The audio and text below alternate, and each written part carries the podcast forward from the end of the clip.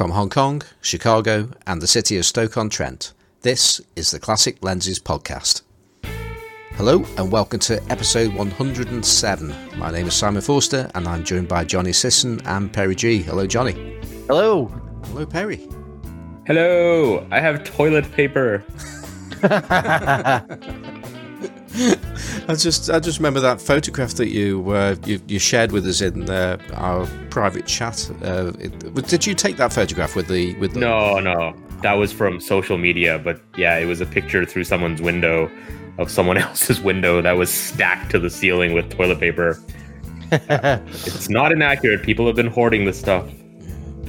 Uh, well, where was the I there, I, I saw a story somewhere uh, about like a there was a big haul of it found that was stolen or something like that. Oh no no, um, a delivery driver uh, who worked for a supermarket chain got robbed at knife point at night.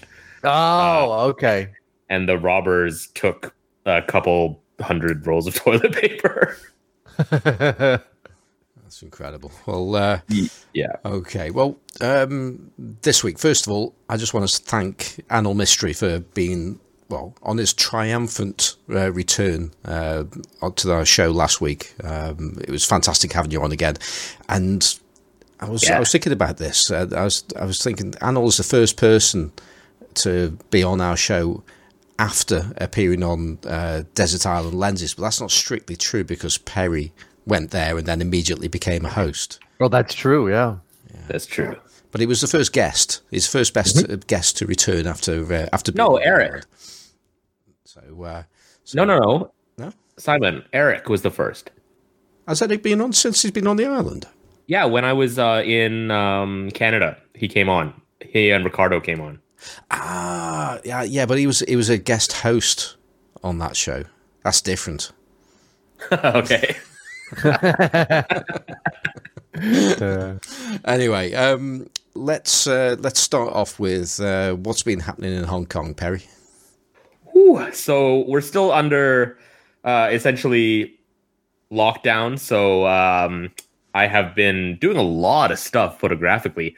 The light has been absolutely gorgeous uh, for the last week, and it looks like it's going to continue that way. So I'm shooting as much as I can.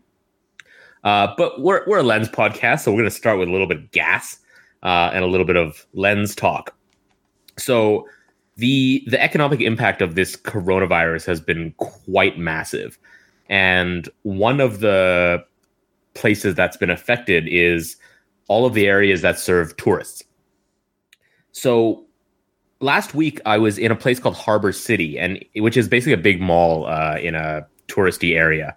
And in Harbor City is a Leica store. Now, in Hong Kong, there are there are quite a few Leica stores. There's at least four that I can think of, but I think there's more. Um, and and Leica stores are kind of weird here in Hong Kong because people who are actually into this hobby, no one's gonna buy stuff from a Leica store because there are dozens and dozens of uh, independent shops that sell better used equipment for film photography, and then you know new Leica gear for much better prices than at the Leica store. So it's a it's strange that there's so many. They seem like just kind of a vanity project, but b this one that's you know smack bang in the tourist area. The vast majority of their business must have been from essentially mainland tourists who are no longer here because of the virus. So this shop is going out of business, and they're going out of business at the end of this month. I think there's maybe six days left, uh, five days left at the end of February. So I was there last week and I was just poking around. And one of the interesting things about this Leica store is they had a couple of shelves of old vintage lenses. Uh, not all Leica lenses. Most of them were actually not Leica lenses. Um, and most of them were kind of adapted to Sony or attached to helicoids and stuff. And I've only I've only seen one other Leica store that had a display like this, which was always the only interesting part for me. So I went and I had a look, and they had a lot of cool stuff. They had Meyer optic lenses, they had Taylor Hobsons, um, and I saw a couple of things that caught my eye. There was a there was a Schneider Xenon, a Rodenstock Heligon, and a few other things. But I didn't pick anything up at the time because I thought, you know what? If I can't use these on film cameras, I'm not that interested, even though they're pretty cheap. But then a couple of days ago, I was back in the area with my girlfriend, and I just wanted to nip in because I felt like I regretted not getting something because they were so cheap. Um, so we went back in, and the entire store was wiped clean except for this uh, display of old lenses. And it was kind of surreal because, like, it's a Leica store. The shelves are empty. All the cameras are gone. All the lenses are gone. The only thing left was filters, cases, and a C-Lux. um, and a couple of books and display items. So so I asked the shopkeepers what was up, and they were like, "Well, the shop's closing down. They were having a fire sale, and some of the items were selling for like eighty percent off, which is unheard of in a Leica store." Um, yeah. So I went over to the secondhand lens display cabinet, which you know the the normal clientele of this shop just wouldn't have any interest in, and I picked up a couple of things. Uh, for prices that were in the kind of dozens of pounds or, or dozens of dollars. They're really cheap. One was a Rodenstock Retina Heligon. Um, actually, before I talk about the lenses, do you guys have any insight into what the sort of commercial structure is of these Leica stores and whether or not it's common for them to have these huge closing down fire sales? Because I was talking to my girlfriend and we were like, wouldn't they just send them send the new stuff, you know, to another Leica store. It seems odd that they would slash prices for to, yeah. to that degree. I, I, I, well, I'm only my insights only are coming from working at a Leica at a place that has a Leica dealership. Um, but I, I, I tend to think that they're not quote unquote official Leica stores, um, because if you if you're selling new Leica gear, um, you essentially can't put things on sale. It's you just you can't do it. You can lose your dealership for that. Like you can't sell things on eBay, and you mm-hmm. can't you can't do sale prices. So mm-hmm. uh, unless things have gone off catalog, have been discoed or something, you know what I mean. You can't you just can't do it. So I, I highly suspect that they're probably it, it, I mean, is it the same as in mainland China where they have all those Apple stores that aren't Apple stores? No, no, no. This is legit. Um, wow. This is definitely a legit Leica store. We've got a we've got a bunch of them in Hong Kong. Um, each is run by its own franchisee, so they each have their own flavor. Uh, but, yeah. but they're definitely like official Leica stores, and this one all is right, in a high end shopping mall. It all right because see that's what strikes me as kind of weird, but maybe it's just the market. Is that like a I don't think they will uh, they're they're very selective about where those stores are. Yeah. Um so like for instance in Chicago doesn't have one because there's there are two well established Leica dealers here and I, I, it wouldn't make any sense for them to step on toes really. So there's no like that and like if they were to try to open a Leica store in Chicago would have to be on North Michigan Avenue. The rents would be like crazy sky high. And mm. I, hmm. I don't I don't think that there's enough. I mean, the the metro area is nine million people here. It's an international city, and there's not enough business here for them to open a store that would compete with their other two dealers that sell their stuff already. You know what I mean? So I, right. it's like it wouldn't make sense in this market, but that doesn't mean that in Hong Kong it wouldn't make sense for there to be a shitload of franchises. I guess. Yeah, um, yeah, I mean, this one is on Leica's website, so it's definitely yeah. Okay, well, all right then. There you go. And so maybe it's just market by market, and the market has been so big in Hong Kong that they're like, sure, you know. But it is, yeah, I, yeah. Usually the stuff would go back to Leica. The so basically the way they do it is if you if you're if let's say you buy a bunch of inventory, mm-hmm. and you're for whatever reason it didn't sell, blah blah blah. You needed it to to you want to get rid of it. You could send it back to them, but they deduct a certain percentage. So you're sort of sending it. You're sort of sending it back at a loss, right? Um, okay, so maybe yeah. that's what they did. Be- yeah, I mean, it, it's possible that they just sent back at a loss the stuff that they that they just had to get you know to get rid of for the cash flow. But it's also possible they were just like screw it. We're just going to sell it cheap get our money out and we don't care about ever having a Leica franchise. You know what i'm saying? It's that sort of thing. Well, um, yeah. so okay. it so i don't know. I mean it it it, it it, it it just sounds like a bit of an odd situation because there's they're even allowing more than one Leica store in a market essentially competing against themselves. You know. Oh, there's tons in Hong Kong because but Yeah. the market here is massive. Right. And that's what I'm thinking is that because of the size of the market, they figured, well, we will just won't have two in one shopping center or something. yeah, that's right. That's right. Okay, so so that seems plausible because I'm just looking at their website. There's one, two, three. Uh, there's three official Leica stores listed, and then I know there's one at the airport. As, there's one at the airport as well. Wow, that's crazy. So the it seems plausible that maybe the owner was getting out because I asked the shopkeepers why there were suddenly um, a nothing on the shelves and b a bunch of random old lenses that no one was buying, and they told me that it was the franchise owner's personal collection. ah, um, and he was basically in the process of uh, liquidating his Leica store, also just liquidating some stuff from his own personal collection. Yeah, okay. And I was like, okay. So I, I started asking them a bunch of questions about some of these lenses, and it became evident that they had no idea what these lenses were, Wow. um, and and perhaps they had some input on the pricing. um, so uh, what I ended up picking up was number one, a Rodenstock Retina Heligon, uh, 50 millimeter f2 that was very expertly ripped off of a Retina and basically mounted to a Yifeng M42 helicoid and then uh, with a Sony adapter ring on the back. And I've wanted to do this for a while, but the lens, the camera that I have with this lens on it is still working. Uh, so I, I can't kill it because it's super nice. Um, it's an Agfa Karat. So this was this was number one a steal because I've wanted to try this lens on digital for so long, and it is absolutely stunning. Uh, I, I don't know what the optical design of this heligon is. I assume it's a six element double Gauss. Um, but the you know it, it feels good, it handles well, and it, it's not as sharp as the other lens I picked up, but it looks it, it looks sharper when you don't zoom in. I don't know if that makes Mm. sense. It has that kind of pop to it that it, I, it's just it's lovely. I've wanted to do this for ages, and it was just amazing that this shop had it. Uh, so there's that.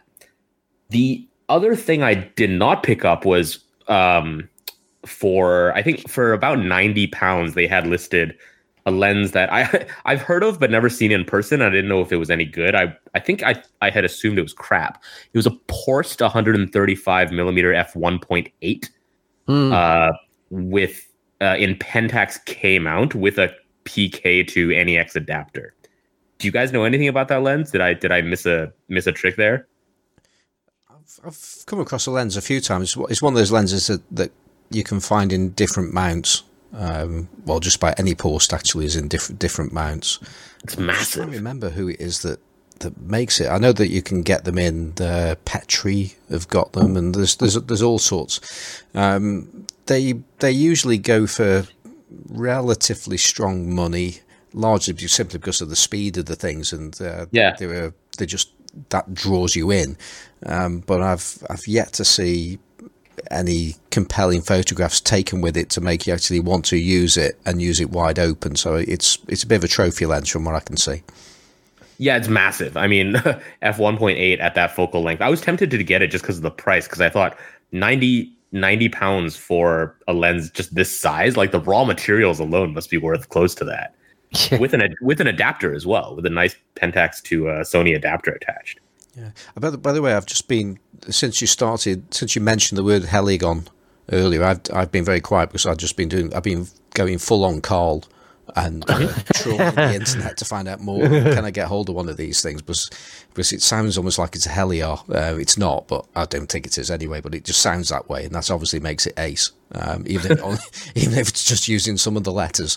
Um, and something I've found out the fifty one point nine uh, version DKL is uh, a six element in four groups lens. It, it's not really showing the configuration, but it sound it sounds like a symmetrical double Gauss to me. It, it looks like a symmetrical double Gauss too in the way that it renders.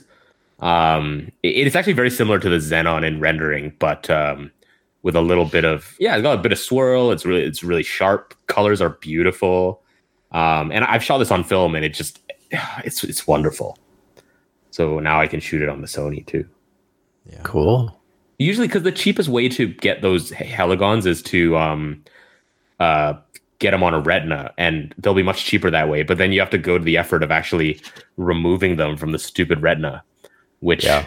is not as simple as unscrewing it because I can tell by the way that this thing is constructed, someone has clearly, you know, done a little bit of metal work here uh, to chop it off and um, and mount it onto an M42 screw. I was just going to say, when you're, you're talking about getting one where the, the lens is fixed rather than being a DKL version. Yes. Is that, is that correct? Yeah. Yes, that's right. That's it. That's I right. Just, it's just worth making that distinction, just in case people are thinking, why why do you have to get it off the, the, the DKL mount? Because you could. Oh yeah, no, no, no. It's it's not the big fat um, weird chrome and black DKL one.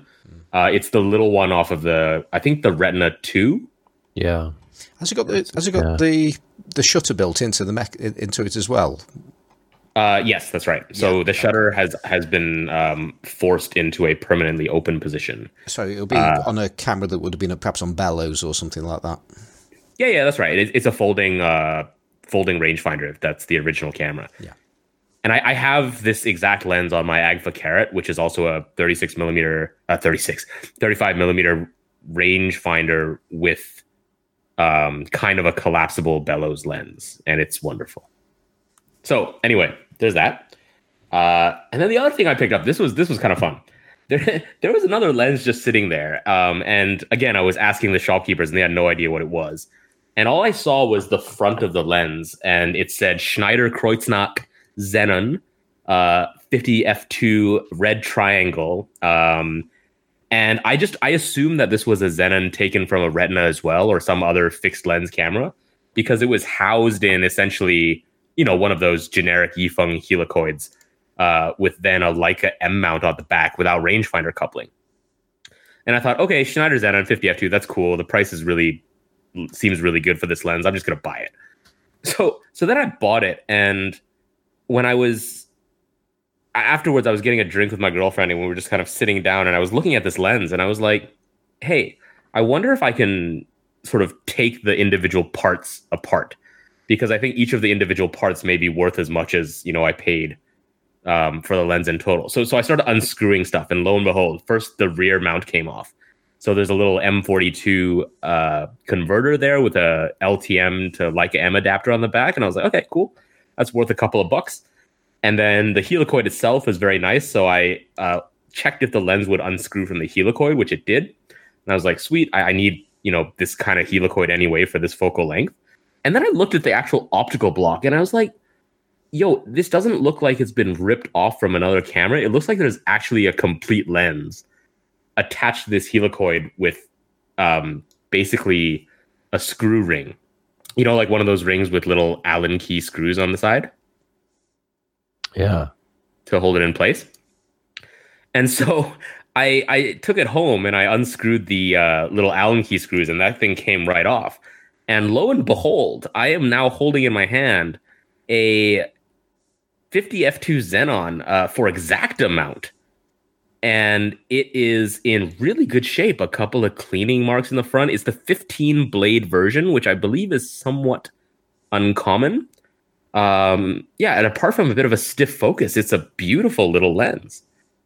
So I then went on eBay, and uh, the the ones that have sold are in far worse condition than this, um, and they sold for much more than I paid for it. And it was just like, man, I, I bought a lens not really knowing what it was, and there's another lens hidden inside it. I felt like some kind of Indiana Jones lens archaeologist. Now, it turns out that there's, in addition to finding this surprise lens, there is something about the serial number of, of this lens that's particularly cool, is there not?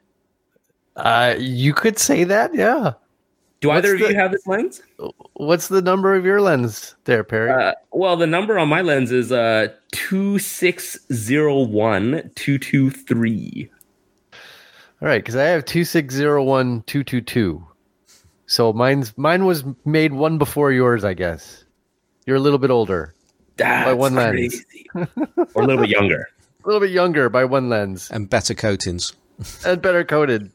That's insane. I mean, when we found this out earlier, our minds were blown. Yeah, it's, Whoa, it's what are the pretty chances? crazy.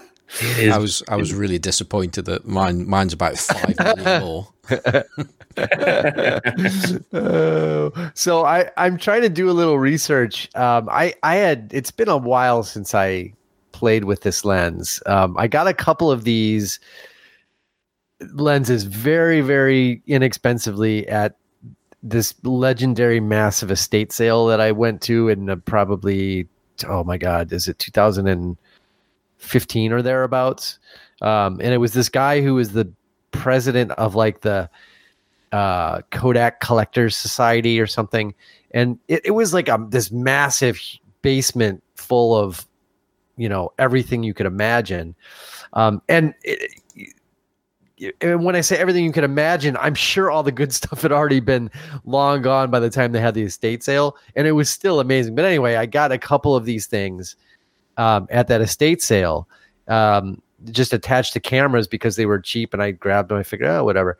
But then I, you know, I did some research later on, and I figured out that they were actually, um, you know, probably pretty unusual uh, and not not a super super common lenses because they're they're you know they're preset. They're not uh, there's no auto arm on them or anything. So they're the older the older style lenses. Um, so anyway, I, I I don't remember all the detail I found about them other than the fact that they're not super common.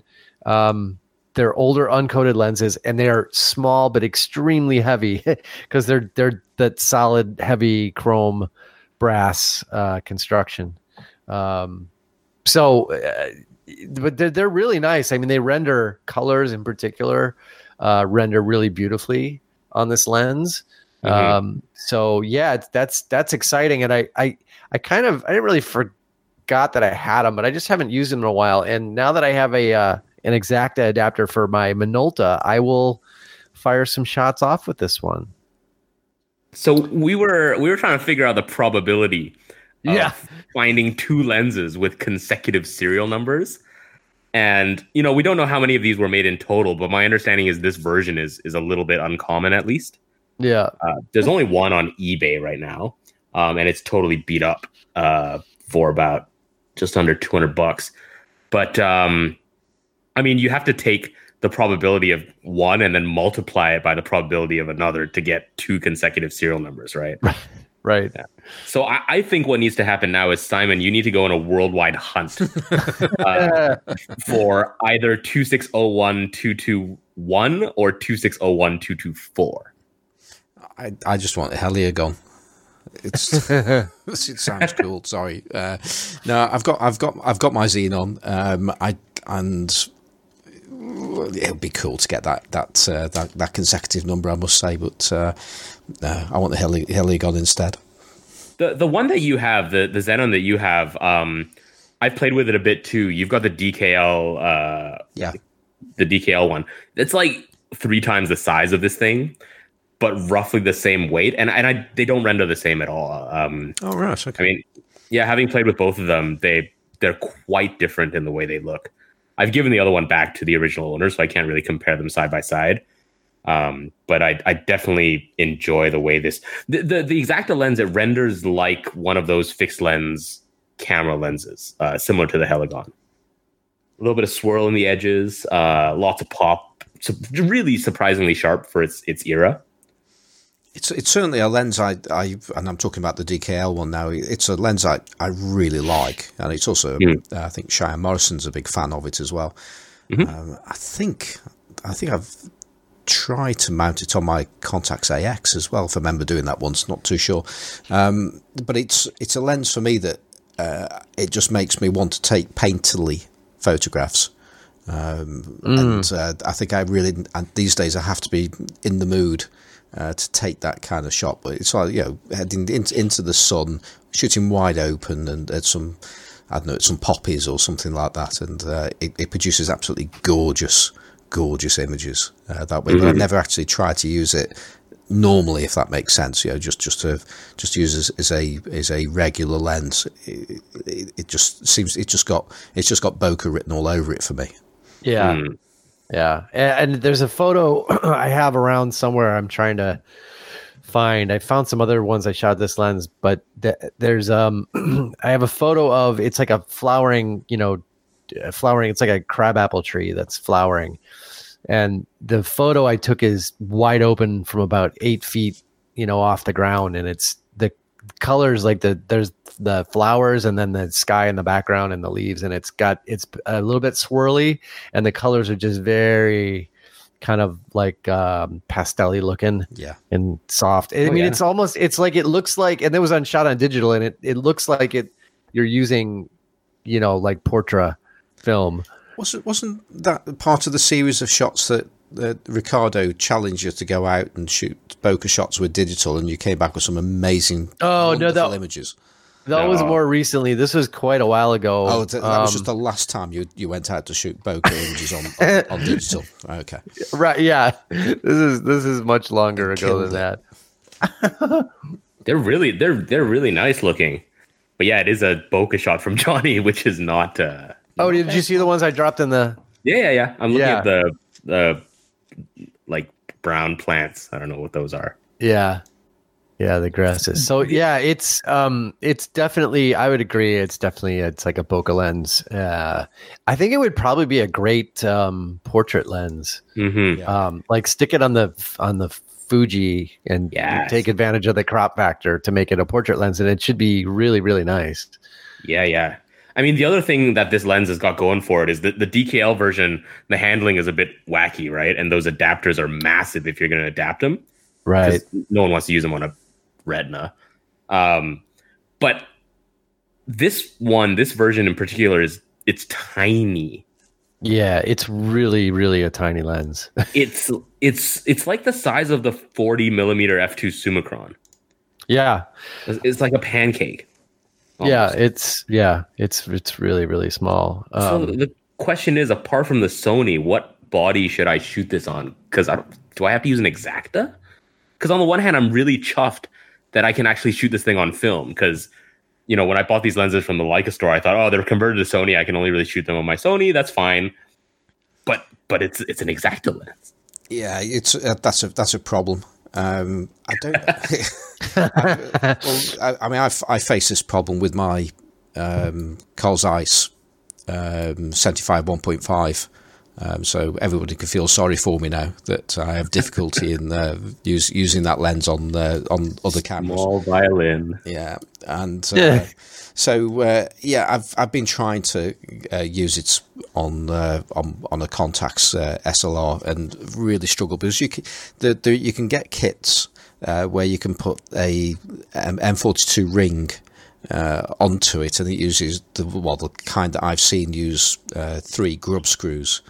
Um, the problem is when you're actually tightening the grub screws, you you bend uh, the, the the ring out of shape because the, it's it's very very slim and it has to be because it has to fit over um, the the flanges of, of, of the lens and uh, be able to go tight against the, uh, the the the body of it at the back of the mount. Um, and there just isn't much room. And so you, you tighten these three grub screws and it bends it out of shape, and then you you then put that into uh, an M39 to whatever adapter, and you can only screw it in so far. You can't actually screw it in all the way. That's certainly been my experience. I mean, I imagine there have been some people that have managed to make that thing work, uh, but for me, I, I just couldn't get it to work. Although with the AX, you can get around that because it's got the um, the body moves internally, so it, you've effectively got a built-in helicoid that will go both in both directions, so you can Right. actually uh, make use of it with that camera. But uh, as far as uh, yeah, it's it's adapter mirrorless as far as I, I'm aware, unless there are other um, Exakta to other mounts. Well, it, it'll it'll go straight onto a Minolta. I have a Right. Minolta, a Minolta. It'll it'll go straight onto that, and then you can basically shoot it aperture priority through the working aperture. Mm. So, um, yeah. So I mean that'll that'll definitely work because Minolta has a. It's on the short side for register distance. yeah, Um, yeah. So you you could do that in theory. I you could probably get it onto um, a Konica, but I don't know if there was a. Well, actually, there probably was a Konica. Yeah, I think what you're looking at, it's they're going to be adapters out there. They're going to be vintage adapters. Yeah. uh, back in Right. the day, but it's just finding It- the things. Exactly, Simon, because that, that's what I have for the Minolta. It's a it's a vintage Exakta Minolta adapter. Fact, so I can remember uh, Cheyenne did, did some searching for me uh, last time I mentioned this, and uh, he managed to find an adapter to Yashica. But it turned out, of all things, it was the the later uh, autofocus mount of, Sh- of Yashica. You could get you could find an adapter for that. What? Which you think, well, nobody, nobody would ever. Why would anybody even make such an adapter? and you can, and, and yes, you can go out and find one of those for a camera that nobody ever bought. Uh, but finding one for something that was relatively popular, uh, no joy at all. Huh. Well, I don't have any of those cameras, so I guess I have to shoot it on an Exakta VX. I mean, you can you, can- you can put it onto a, a Canon uh, Canon EOS camera, of course. I mean, I imagine you, it's a bit easier to find an adapter for one of those. Oh, can you? I would, I would say I would, don't see why not. I mean, you can put M42 onto onto Canon easily. So if you can, I mean, A- Exakta and M42 are quite similar. So there's no reason why you, you, you couldn't do that. I mean, certainly if you can get it onto Minolta, you can get it onto Canon. Uh, Canon. Okay, EOS. yeah, yeah. yeah. It's just whether again, it's just whether or not the adapters are out there really. Yeah, okay, okay. That makes sense. Because, I mean, it, it to me, it, it wouldn't make sense to use this on something like an RE Super. Because the Topcon camera will just swallow this thing because it's so small. And that camera is so big. Mm. Yeah. It's probably better than using it on an Exakta though. no, here here's what you need to do. And I, I realized when we were talking about this um uh yesterday. So yeah, I mean I have an exact I could put it on, but you know, what fun is that? exactly. Um, but but but what is fun is the little EXA ca- cameras. So the little mini Exaktas, the EX- They're EXA, quite cool. They're really Oh. cool because they have like that big, beautiful Exakta viewfinder, and then they have like a little stick shift for the speeds, and they're tiny. And I'm gonna like, I'm seriously gonna get one now just to shoot this lens. They, they- right. And the, I was going to say they're- they're in that category of so cheap. so so crap. They're great, aren't they? Yeah, yeah, they kind of are actually. And I mean, I guess if you can find a working one, that's going to be the trick. But, um, but they're out there, so I've got. And they don't have the bizarre handling of the Exakta VX that I have, right? right, exactly. Yeah, they're much more sort of normal. So there's one at the shop that's been around for ages, and I'm just going to get it. I'm just going to get it now. You're just restricted. You're restricted on your shutter speed, on aren't you? I think. I think that's, that's yeah, I think it, thing. I think it's like 250 maybe. yeah, Ah, that's fine. Yeah. There, were- I think there, Yeah. there's a there's a 500 as well, isn't it? Which is not the same as that one with the with the with the daft uh, it's like a stick shift camera. Um, basically, what you're talking about there, isn't it? Um, but There's one that's a similar kind of shape, and I think it goes up to 500. I think, and they've got Yeah, it got might like a- go to 500. Yeah, Yeah, They, don't have a well. Some of these don't have a, a conventional shutter on them, do they? Either they, they, it's some it's like a rocker system that it, it sort of Yeah, you- when out you- of the way, doesn't it? It's really weird. It is. So basically you wind it up, right? And you lift the mirror. And the mirror it's um you know what it's like? It's like the uh um uh the uh, the, the I'm glad you're trying not to the, describe this. not the Contessa, the um uh what am I what am I talking about? The uh oh crap. Who makes the Contessa? You know what I'm talking about? Uh not That's a Zeiss Ikon, Zeiss. right? no, it's uh Zeiss Ikon, Yeah. Contessa. the con the uh, Contaflex, the Contaflex, Yeah, where it's got that still Zeiss. Still icon. Zeiss. no, yeah, where right, where it's got that weird rolling like uh, mirror thing going on. It's the What, same sort of idea. Yeah, it's the same sort of idea. So yes, it's got a very strange, like mi- the mirror and the shutter are the same unit. You know what I mean? I actually quite Yeah. like the sound it makes as well. It does make a nice sound. Yeah. Yeah. All right. Well, do I you guess- have one there, Simon? Not not with me, unfortunately. I've, Oh, okay. I do know where there is one, but it's not Oh, here. Okay. Huh. All right. No- Novak has recently purchased one of these, right? Yes, he has. We had a convers- I had a conversation with him about that, and it's just the cutest little camera. Is it smaller than the Ver? Uh, the Oh Ver- yeah, Yeah. Oh yeah, Mu- like And it- much smaller. Okay. yeah. And is the um is the viewfinder any good? the viewfinder? That's the thing. It's basically got the same viewfinder, which I think Exakta viewfinders are amazing. They're really, they're really. I mean, they're not super amazing for. I don't think for critical focus because everything pretty much looks in focus, but they're really bright. They're just big and bright and be- So- and really beautiful. So is the viewfinder piece interchangeable? Because I have the prism and the waist level for the, my Exakta, Uh, I don't know if it's interchangeable on the X's or not. but it's the same kind of style, right? It's the same style. Yeah. Okay. I It's, so can it's deal a, with that. it, you know, it's basically a waist level find. I'm sure you probably there are eye level versions, but it's usually you see them. It's got like a it's a basically a waist level finder, which is again part of the attraction why I want to shoot one now. Is Mm-hmm. you know this lens on that camera would be awesome. Well, just the Yeah. same way as I want to put that 75 1.5 on it now. This would be just Yeah. yeah. Right. that- Exactly. That would swallow it up in the other direction. yeah. Cool. All right, we're all going to start shooting Exaktas this week then. Jeez. so, um, any anything else on on this this lens or uh, the coincidence of serial numbers? Shall we move on? Oh, I I don't know. I mean, it just that's. Yeah, it's pretty crazy. that's all I can say is it's. I I, I try to think um, if that's ever come up before in any of the groups I've been in, or I'm trying to remember the last time I saw something like this happen, where two people had sequential lens numbers, and I can't really think of an example. So, uh, yeah, at least not for anything that was made in like more than a batch of a couple hundred. Yeah, right. And I mean, th- and this is I, this lens. So I was looking at uh, Cheyenne's did his big Exakta thing about the Xenon, and I it's Mhm. not it's not listed there. And I know they talk about the exact Xenons from like the uh, 36, 37, somewhere in that age range. And I'm just assuming this lens is that it vintage. It's certainly pre-war. Yeah, it Um, has. Yes, it has. Um, I think it's a nineteen. I looked this up. Nineteen thirty. I want to see thirty-eight. Okay, yeah, that makes Um, sense.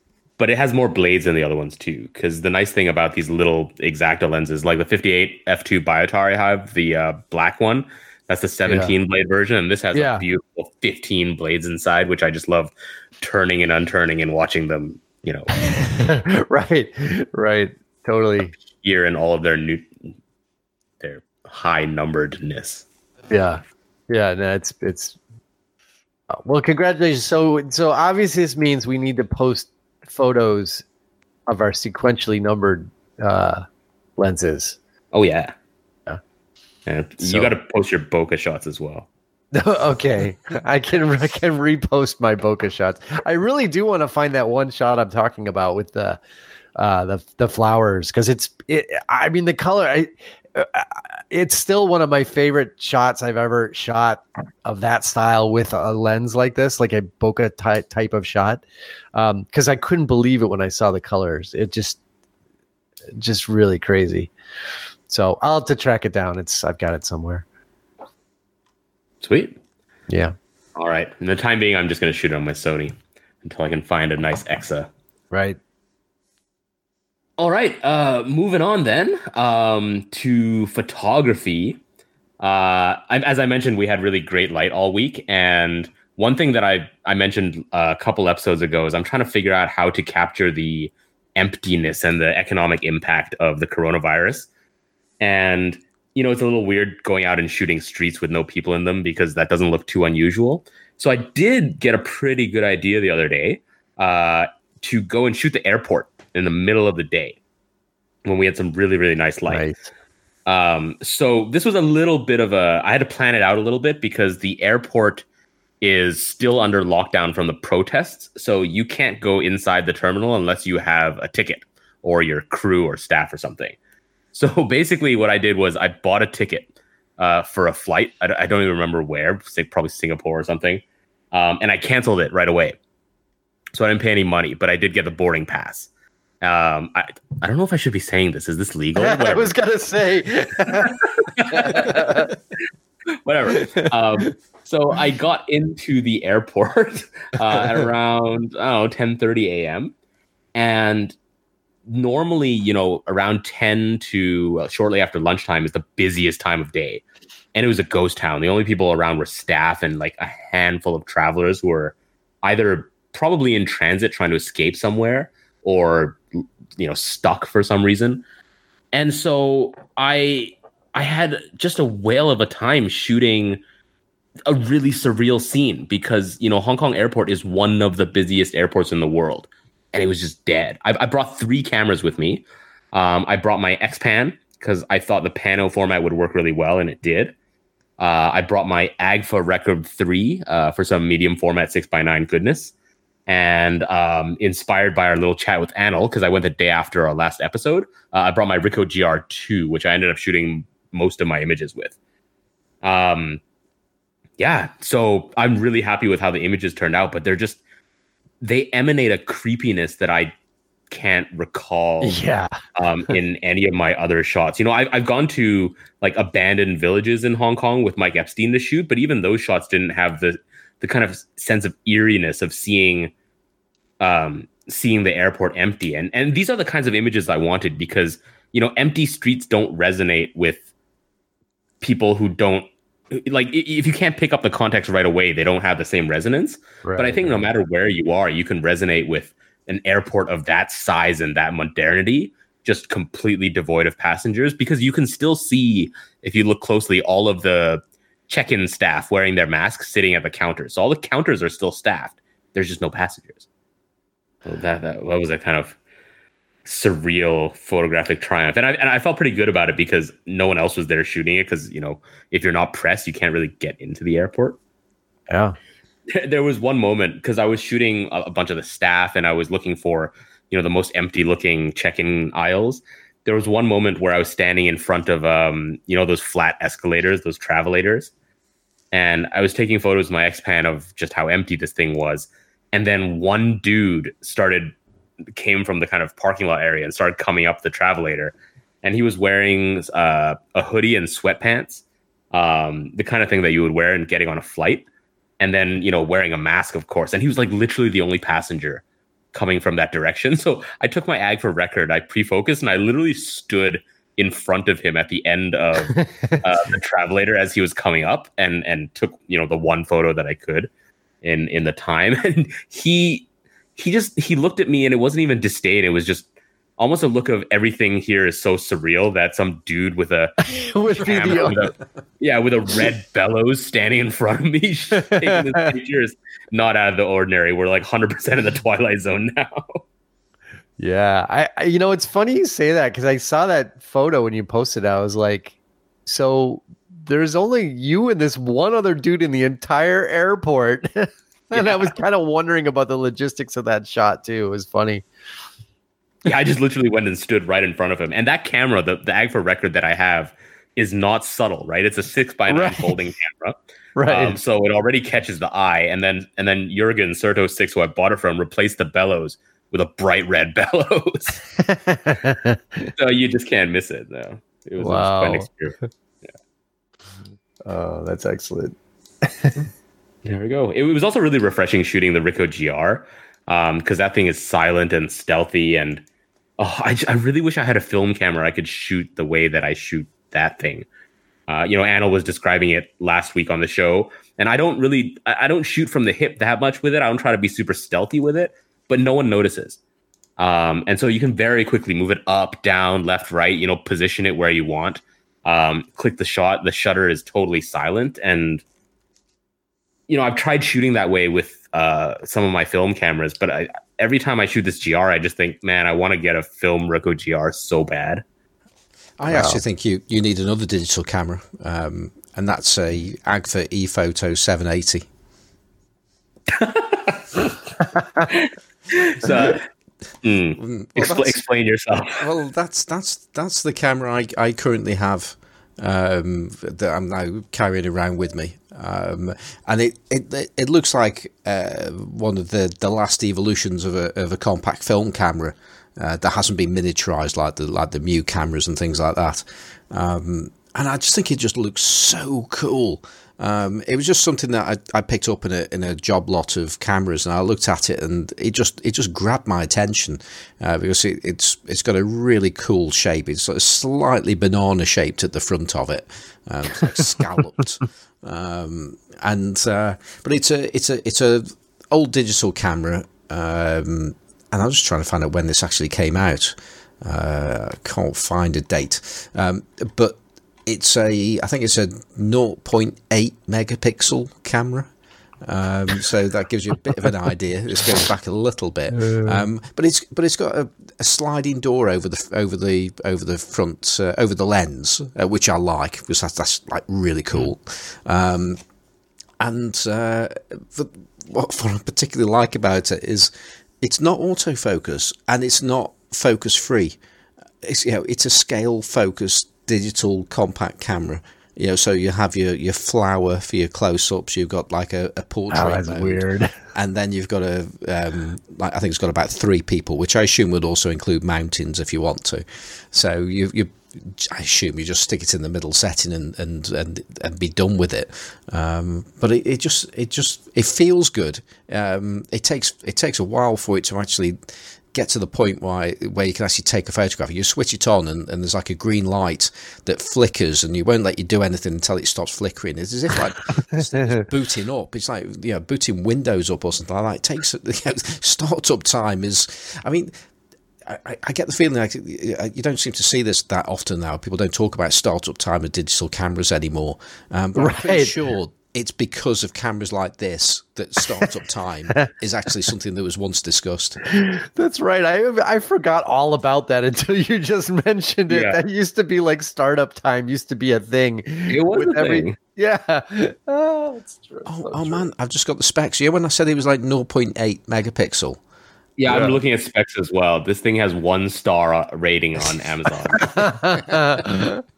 Yeah, but that that that 0.8 megapixel is interpolated. Um, so it's actually a 0.35 megapixel camera. Yeah, uh, wow. Yeah, I'm looking at some sample pictures, and they look like they were taken off like the first generation smartphones that had cameras in them. Yeah. Now, the thing is, what I, you know, I, I I knew this thing's got a you know it's it's very low res and so on, but I was thinking to myself, is this an answer? Uh, is it is it a true um, digital to Tri-X, instant Tri-X uh, camera? Uh, no. So I'm literally I'm going to get low quality JPEGs out. There's no RAW function, and I'm just going to turn the thing black and white and push it and just and just see what what it what it does. So I'm, I'm really excited about. It. I'm genuinely excited that this is this is going to be so bad. It, it, it's going to look like great film. Do you, Simon, do you have a stash of like old digital cameras that you're trying to drum up hype for before you put them on eBay. Well, because- well, one thing I've learned is whenever I, I, try to sell any, anything that I've got in stock on there by talking about on this show, it doesn't sell. Um, things that I might be wanting to go out and buy, they disappear very quickly.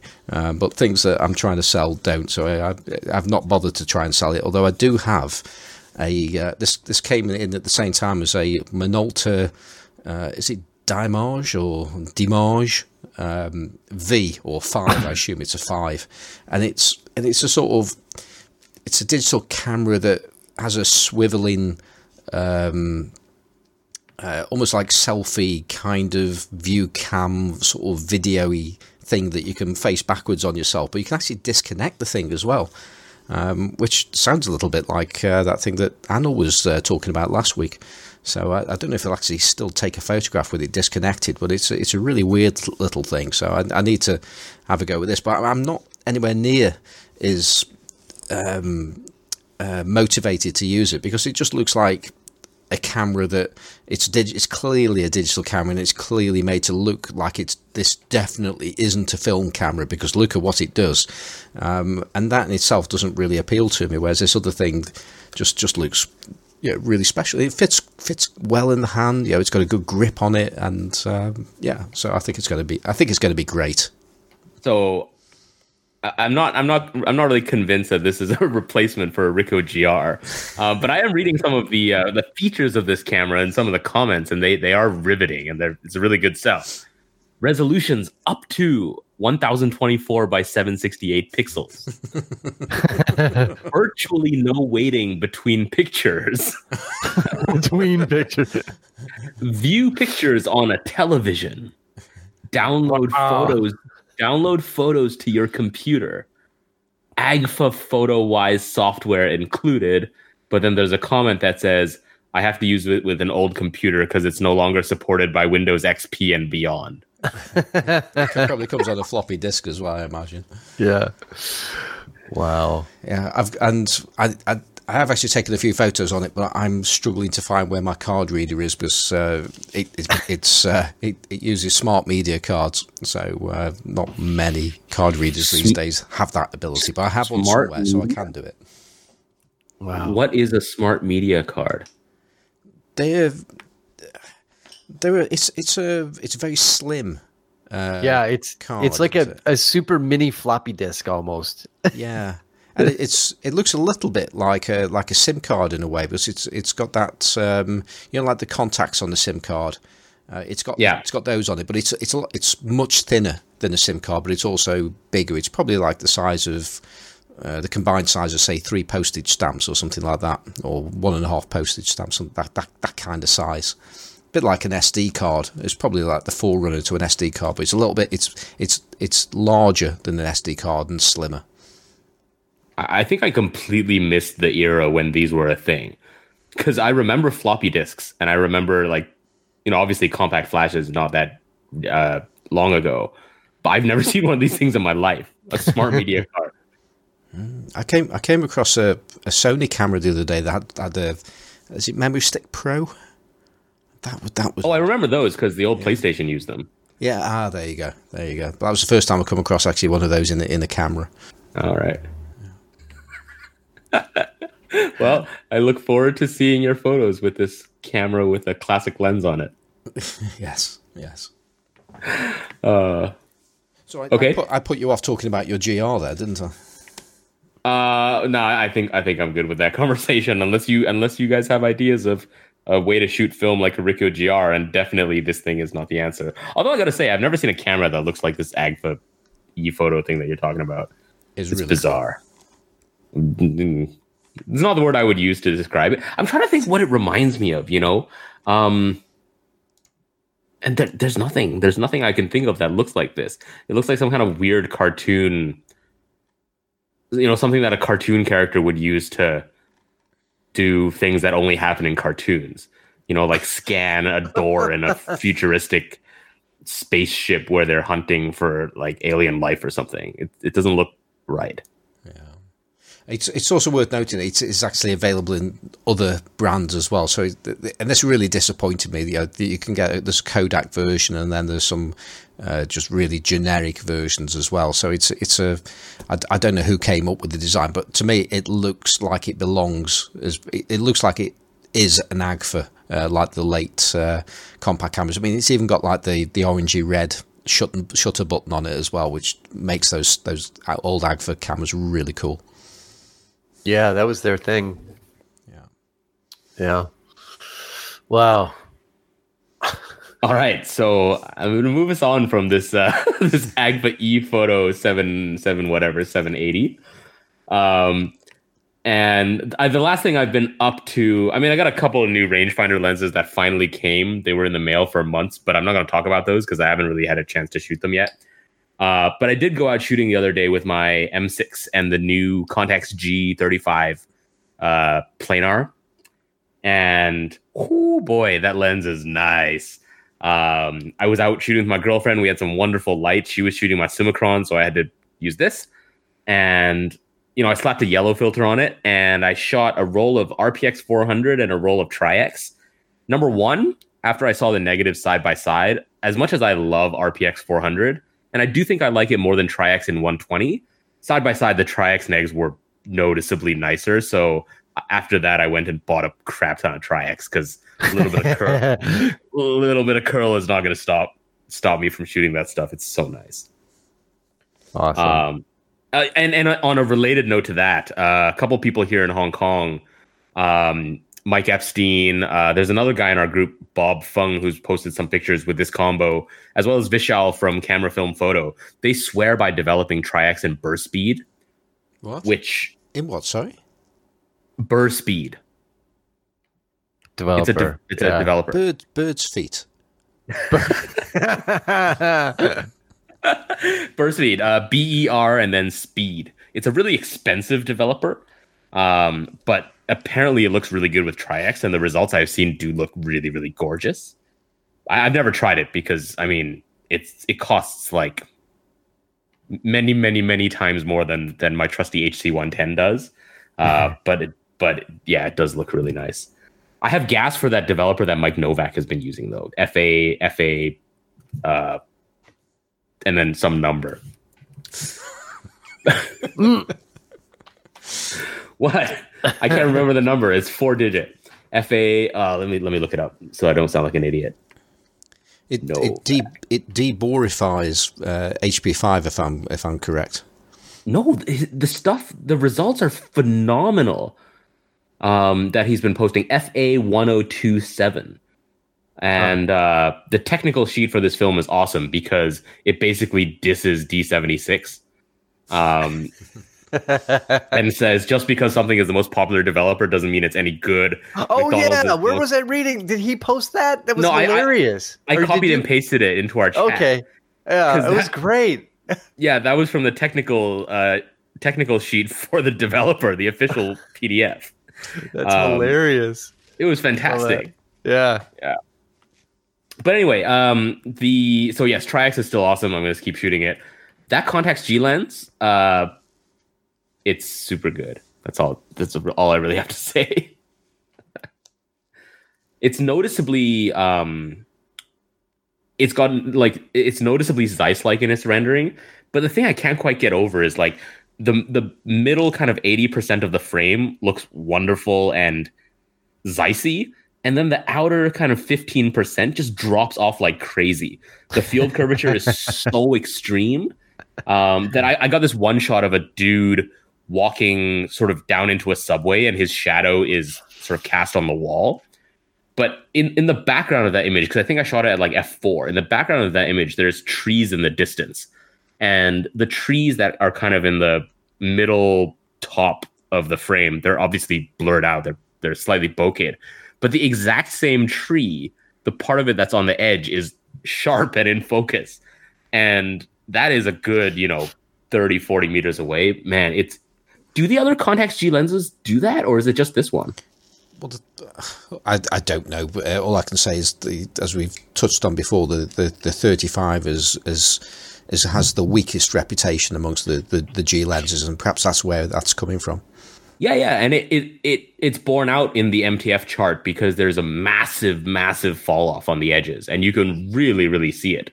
Um, once you're at like f five point six, f eight, you don't really notice it anymore. But it's uh, it's just weird because usually lenses that do that, they're not that sharp or not that good overall. But this lens is really, really, really gorgeous. It just it almost feels like it was made for a smaller image circle, you know, because the edges are just Yeah. they're just not good. Hmm. So that has been uh, that's been my week. A lot of stuff going on. Yeah. Well, let's let's head over to Chicago. What you been up to, Johnny? Um, I'm just still spazzing about this lens thing. Serial this number. lens serial number thing. Um, and I've been I've been trying in the background to find a little bit more information about the Xenon, and, and there's just a lot of vague references for it coming out in 1937 slash 38. Um, but one thing I did find poking around is I found your lens posted on uh, PicClick. PicClick. There's a yeah, there's a record of it having been sold. Hold on, I'll pull, pull it up. I'm trying to drop it in Messenger, but Messenger is being really weird. Like it's not working. Um, it looks like somebody bought it. Hold on a second. Uh, in it was posted. There's a picture with your number, 223, right? 223. Yeah, two six zero one two two three. Yeah. So there's a picture of the lens, and it says location New York, ships worldwide. This is the date on this is uh, the sale is 2015, I think. No, 2017. Um, seller, the Observer. Uh, anyway, there's a picture of it. So You know, it's Some- possible that yours and uh, Perry's serial numbers are the only ones they bothered to use. we're like the stock photo serial numbers. Yeah. Uh, so yeah, how about that? That's just uh, kind of kind of bizarre. Is Um, that one? Um, oh, I found it. Yeah, that's the that's the lens on its own. So it must have Yeah. when it got to Hong Kong, the person who bought it must have put it in the bizarre. Yeah, Uh, you know, the the helicoid housing that I got it in. Yeah, I think it says here focusing is smooth, a bit stiff. So yeah, somebody must have just rehoused it. You know what? Maybe they just rehoused it because they couldn't figure out the Exakta mount. So they figured, oh, we'll just put it in this helicoid and be done with it. oh, that's also very possible. Yeah. You know, because it, if somebody wasn't familiar with the mount, they might not have. I don't know, just didn't figure out what it was or something. Yeah, this is definitely the exact same lens. It's got a little bit of scarring on the front Yeah. faceplate. Yeah, Yeah, yeah. That's, that's the one. Wow. So this has been to New York and then back over here to Hong Kong. Yeah, and so the only other the only other um, uh, reference I found is that possibly these were made for the U.S. market. So maybe it maybe that whole thing about it was here and it was in New York and then went to Hong Kong makes sense. That because I mean there were things like that, right, where they marketed certain cameras and uh, lens lines t- to different regions, and you know the U.S was a market that sometimes you see things show up in that were sort of a particular camera or whatever. So maybe that maybe there's some truth in that. Maybe it was a kind of a US market sort of thing. Yeah, I'm just still kind of mind blown on that. Anyway, um uh no, I, I got to shoot a little bit, very little bit this week. It was sunny yesterday. Um it's a little bit sunny right now. I don't think that's gonna hold. um, so maybe I'll get a chance to to shoot a little bit more today. I'm not super hopeful, but we'll see. Other than that, um, uh, I've been working on a couple of things that I'm I'm trying to do on on this end here, camera wise. One of which is I have the leather to reskin my uh, my uh, Rollei uh, 35, which is the Voigtlander Bessa with Rollei's name on it. Mm-hmm. So I have I have the the kit to reskin it, which is only three pieces, of which I'm only going to use two because I'm not going to take the piece off the back cover, yeah. um, where the little you know the bump is. But I ordered a uh, leather kit for the Bessa R2, Uh-huh. and the the Rollei it's slightly different because the Rollei's grip is a little bit differently shaped. Yeah. So I'm gonna have to like custom trim these pieces to fit on the Rollei, which I have the pieces off the Rollei, so it shouldn't be an impossible task. Um, I just don't want to screw it up, but I guess I'll just order another set if I screw it up. So anyway, that's on my my list for this weekend is to to finish reskinning the Rollei. Um, but I have to clean all the uh, the gunk off of the uh, Mhm. camera first, which I, I you know I was like looking around and surprisingly didn't find a lot of like information saying, "Oh yeah, use this to clean the old glue off." And I mean, I've kind of just figured it's at this point I'm just going to use like you know alcohol or whatever. Yeah, Um, it's it's old um sort of sticky glue and not like the the stuff that's under Leica leatherette, right? Where you have to yeah, scrape it off. Right. yeah, a bit of right. rub, bit of alcohol on a Q-tip should get you going there. Nice, nice. Yeah, so that's what I'm gonna do. That's kind of my my uh, my project maybe for later today. Is I would Wait. really like to get the Rollei reskinned. Well, you were gonna use the old rubber bits from the Rollei as a guide for cutting the new skin.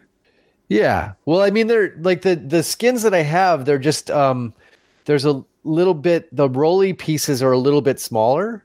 Yes. So so I was gonna just use them and trace out where I need to cut them off, uh, so, So- that they're the right size. So because they're a little bit rounded and squishy, that's not going to be very precise.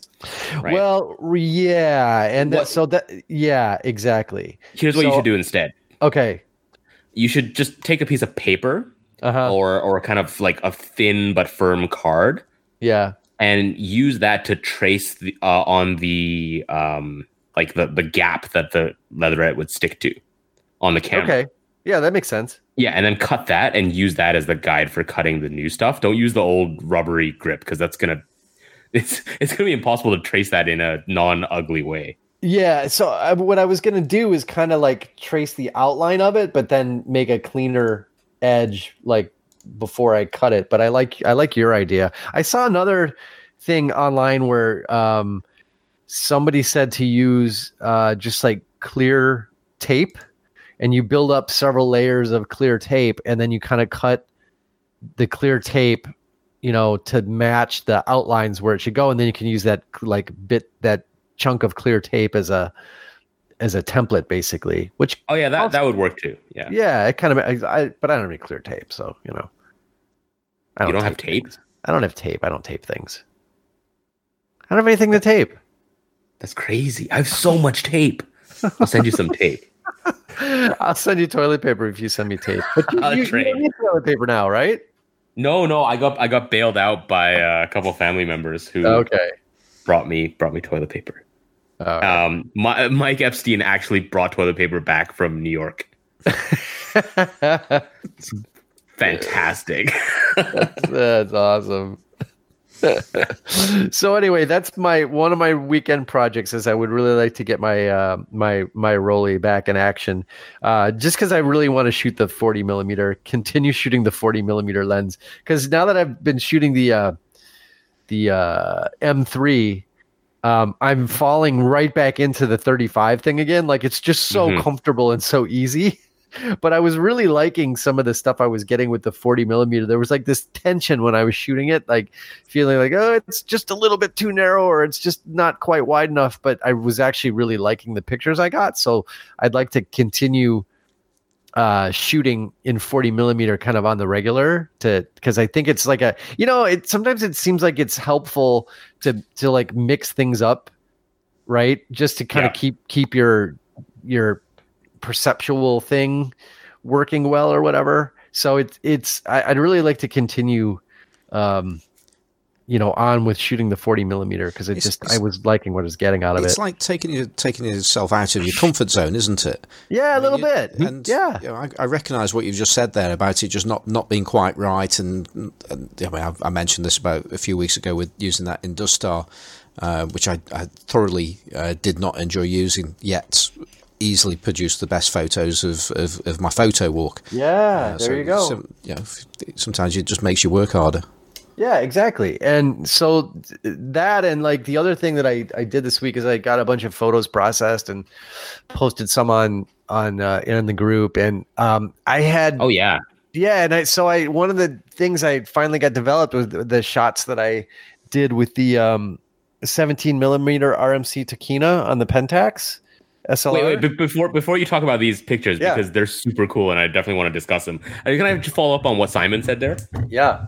um, because the whole com- coming out of your comfort zone thing is, you know, I think a lot of people would listen to this conversation and, and think, with 40 millimeter, 35 millimeter, they're very, very similar. Um, is it really that big of a difference? But I, I spent a bit of time last week as well shooting uh, pretty much only 28 millimeter for a couple of days Oh yeah. and you know it's it's close-ish to 35 but it's just enough wider that there's a significant difference Yeah. and I, I found I really, really enjoy shooting 28 as well, and it's a different shooting experience because you know it forces me to get a little bit it, cl- uh, closer to the subject. But I find that with 28, I can also kind of grab shots without framing accurately through the viewfinder. Whereas if I try to do that with 35, I invariably like chop someone's ear off or something like that. Um, Right. So it was it was a completely different shooting experience, even though on paper the focal lengths are not that different. And it was really, yeah, it was really, um, it kind of keeps you on your toes, you know. Hmm. Yeah, I, I I agree. So it's a it's a it's a good thing to be. It's a good thing to do to to to keep you keep you on your toes visually, um, and just kind of like you know, as you're walking around seeing the world. So, yeah, that that's my thought. Is I want to I just kind of want to keep shooting that both of these lenses in tandem because the I just 35 is just it's so comfortable that it almost Mhm. you start to get like lazy or something, right? Yeah, you, you see the world in 35 and you just, it doesn't even occur to you that other focal lengths exist. I'm the Right. same way. Right. It's so easy. So so anyway, I'm gonna get that done today. But then I was gonna, like I said, I, I posted some pictures from the um along the same kind of line of conversation here from the RMC Tokina, the 17 millimeter. And so I shot a few rolls of film with that combo. And this is the this is the camera that has a built-in crop panorama mode switch, Yeah. right? So um so I was obviously shooting it in crop pano, uh, with the idea being I wanted to get like this you know, super wide um, crop panorama angle of view. And I, I, at the time, was finding it to be just like so crazy wide that it was just kind of difficult to take the scene in or whatever at 17 millimeters in panorama. Um, it was. I don't know. I was I felt like I wasn't sure if I was getting anything I liked, and then I finally got the images processed. And I'm like, oh, I really like these. So kind of the same thing where I wasn't sure if I liked it at the time shooting it, but I really like the results now looking back at what I was doing. Um, so I'd actually like to shoot that combination a bit more because um, it it was it was uh, it was it was fun, and I actually kind of like what I was getting in retrospect. I, I think a lot of people are just really excited that you're also posting photos for the first time in ages. and I totally get it, right? Because our there's a lot of shots that I only post to our Facebook group and nowhere else because yeah.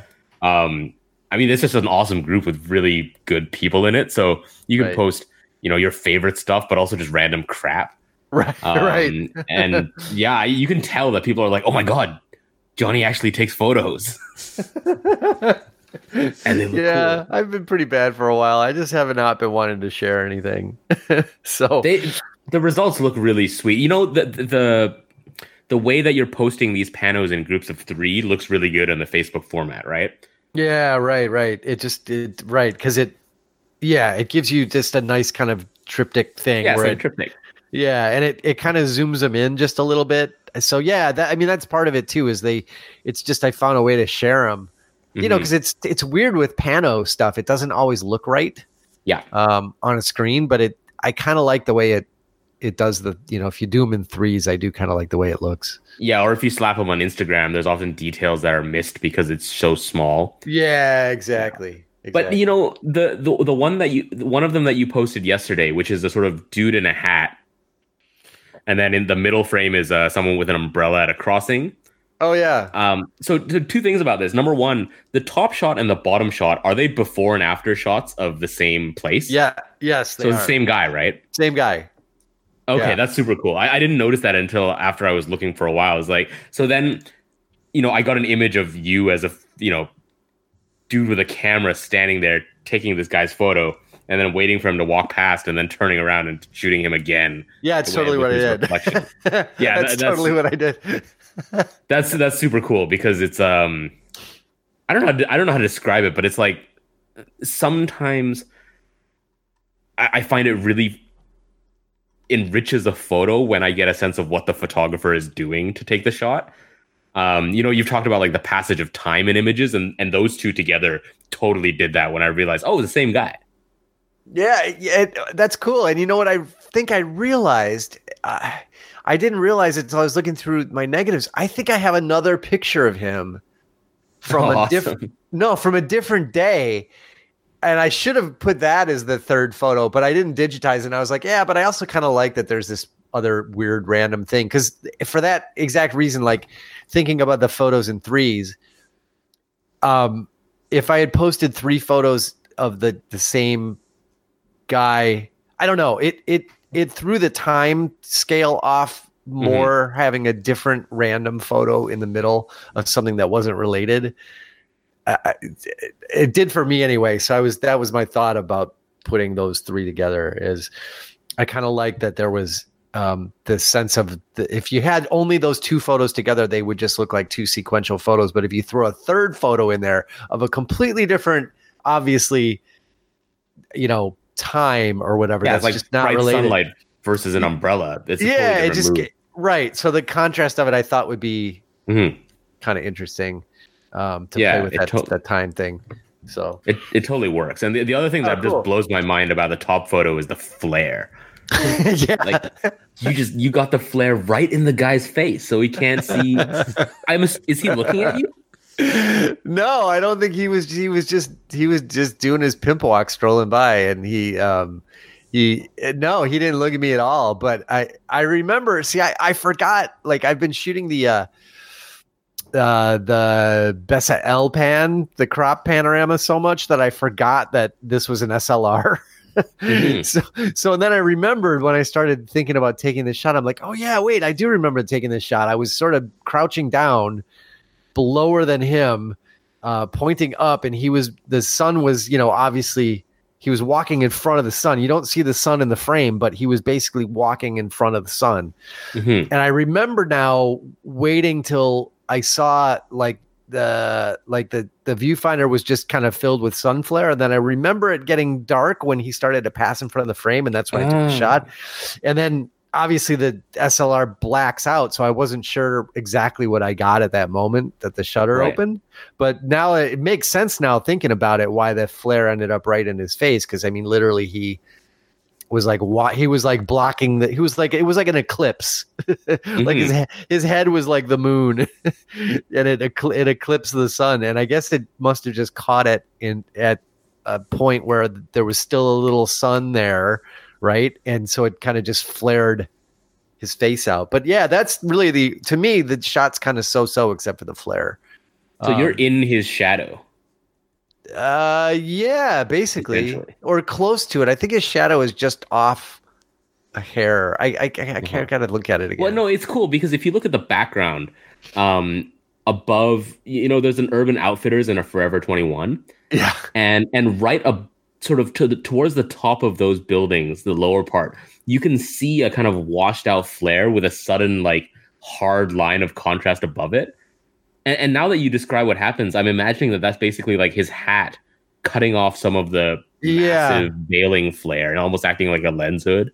I think that's more or less what happened. Thinking about it, Ah, because that's yeah, he had that he had that big hat on, and I just I'm gonna look at it real quick because here's the other thing. Like the, a lot of these panels that I've been shooting in Chicago, um, I I'm not really taking pictures of people. People are pretty much like pigeons to me. They're just kind of decor- decoration. Mhm. Um, I don't really care about the people so much. They're just kind of decorative. Um, but uh, but it's so I'm like taking pictures of the light really, and the I'm just want to look and see if that light okay. Because a lot of times what'll happen is you'll get in the loop because it's so strongly um, on a grid. Is it's like a it's like a sun it's like a sundial stuff and a lot of times like you'll get really strong um reflections that are not actually direct sunlight but it's a really strong reflection off Ah. the glass yeah, I'm yeah, just- yeah. yeah so i'm just trying to see if oh man facebook is being really weird right now. Um it won't load this photo. But i'm trying to see if that's actually a reflection. No, but that's direct sun. I was thinking maybe it was a, a really strong reflection off a building but it's not. That that is definitely direct sun. So yeah. Anyway. That's cool. Yeah. Yeah. No, it was fun. So I mean, I'm like, you know, it's fun to go back. Like I took these shots over a year ago and had not processed them and hadn't really looked at them. So it's kind of fun now that I did this gigantic backlog of developing to actually make the shots. I was just, I don't know, man. I was just in a mode for a long time where I was just shooting and not really thinking about making the images into into photos if that make like developing them basically like Mhm. develop i mean not developing the film but de- i say developing as it like making prints right um so i I- I was I don't know I was just not kind of feeling it for the longest time and just wanting to shoot. Uh, so now it's kind of interesting to go back and l- remember stuff that's like a year old in some cases and try to remember what was going on. I mean, I actually really like doing that. I, it's probably not the right way to do it, but I actually really like doing that. Um, is That- letting some time really go by. strange. really? The- I, no, Uh, letting letting time go by before reviewing pictures, I totally get that because you you look at them from a much more kind of objective point of view. You're not kind of in the moment of having just shot them. Yeah. But I, I- I can't shoot photos and then not want to look at them right away. Um, so I, you know, I, I get sort of developing them and then curating them later. Yeah. But uh, I think I think I have that sort of Mike Novak affliction where I, just, I can't deal with a backlog of film. If I shoot a few rolls, I, I want to develop them right away, get them scanned, and even if I don't do anything with them for a while, at least I can go through and look at them and see what I got. That makes sense. I, I mean, it's I I think I've talked about this before, but I'm actually I I ca- I actually am more interested in taking the photos ultimately than actually seeing them. I just like making. I just like looking through the camera. So Yeah. uh, to me, it's almost an end in, in and of itself without even making the images later. I- I'm like Uh, I'm like that with Instax. I love playing with Instax and make and like taking the pictures and watching watching them appear. But after they're there, I Yeah. don't care anymore. Like, Yeah, right, right, right. this It's like image has no. yeah, yeah, it makes sense. Whereas other people inst- with Instax, it's like the physical prod product at the end is the thing that gives them the most joy out of that medium, right? right, For me, once it's out, once it's done, sort of appearing, I really don't care about Instax. right. It's just like this immediate gratification thing. yeah. Yeah, yeah. Uh, well, anyway, that was my week making photos. What are you up to, Simon? I'm very little. Um, and seeing we've been going for about an hour and 20 minutes, that's probably just as well, really.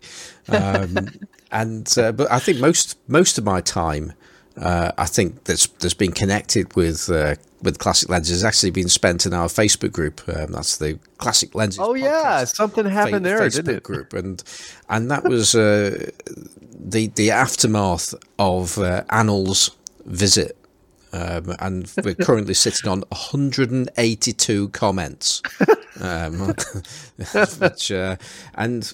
I'm, I'm thinking that a good way to start this off might be to go straight to one of our emails because we're going to try and do the emails this this week, and I'm just wondering if we can drop Oh, yeah. straight into Yeah, Jared's sure. email because I think that'd be a good good place to kick this off. Uh, let's see. Jared's email. Okay, and I have not seen this until now, so I have not pre-screened the emails. So this should be interesting. Well, Uh, good. Then you won't come into this with any confirmation bias. No, exactly. exactly.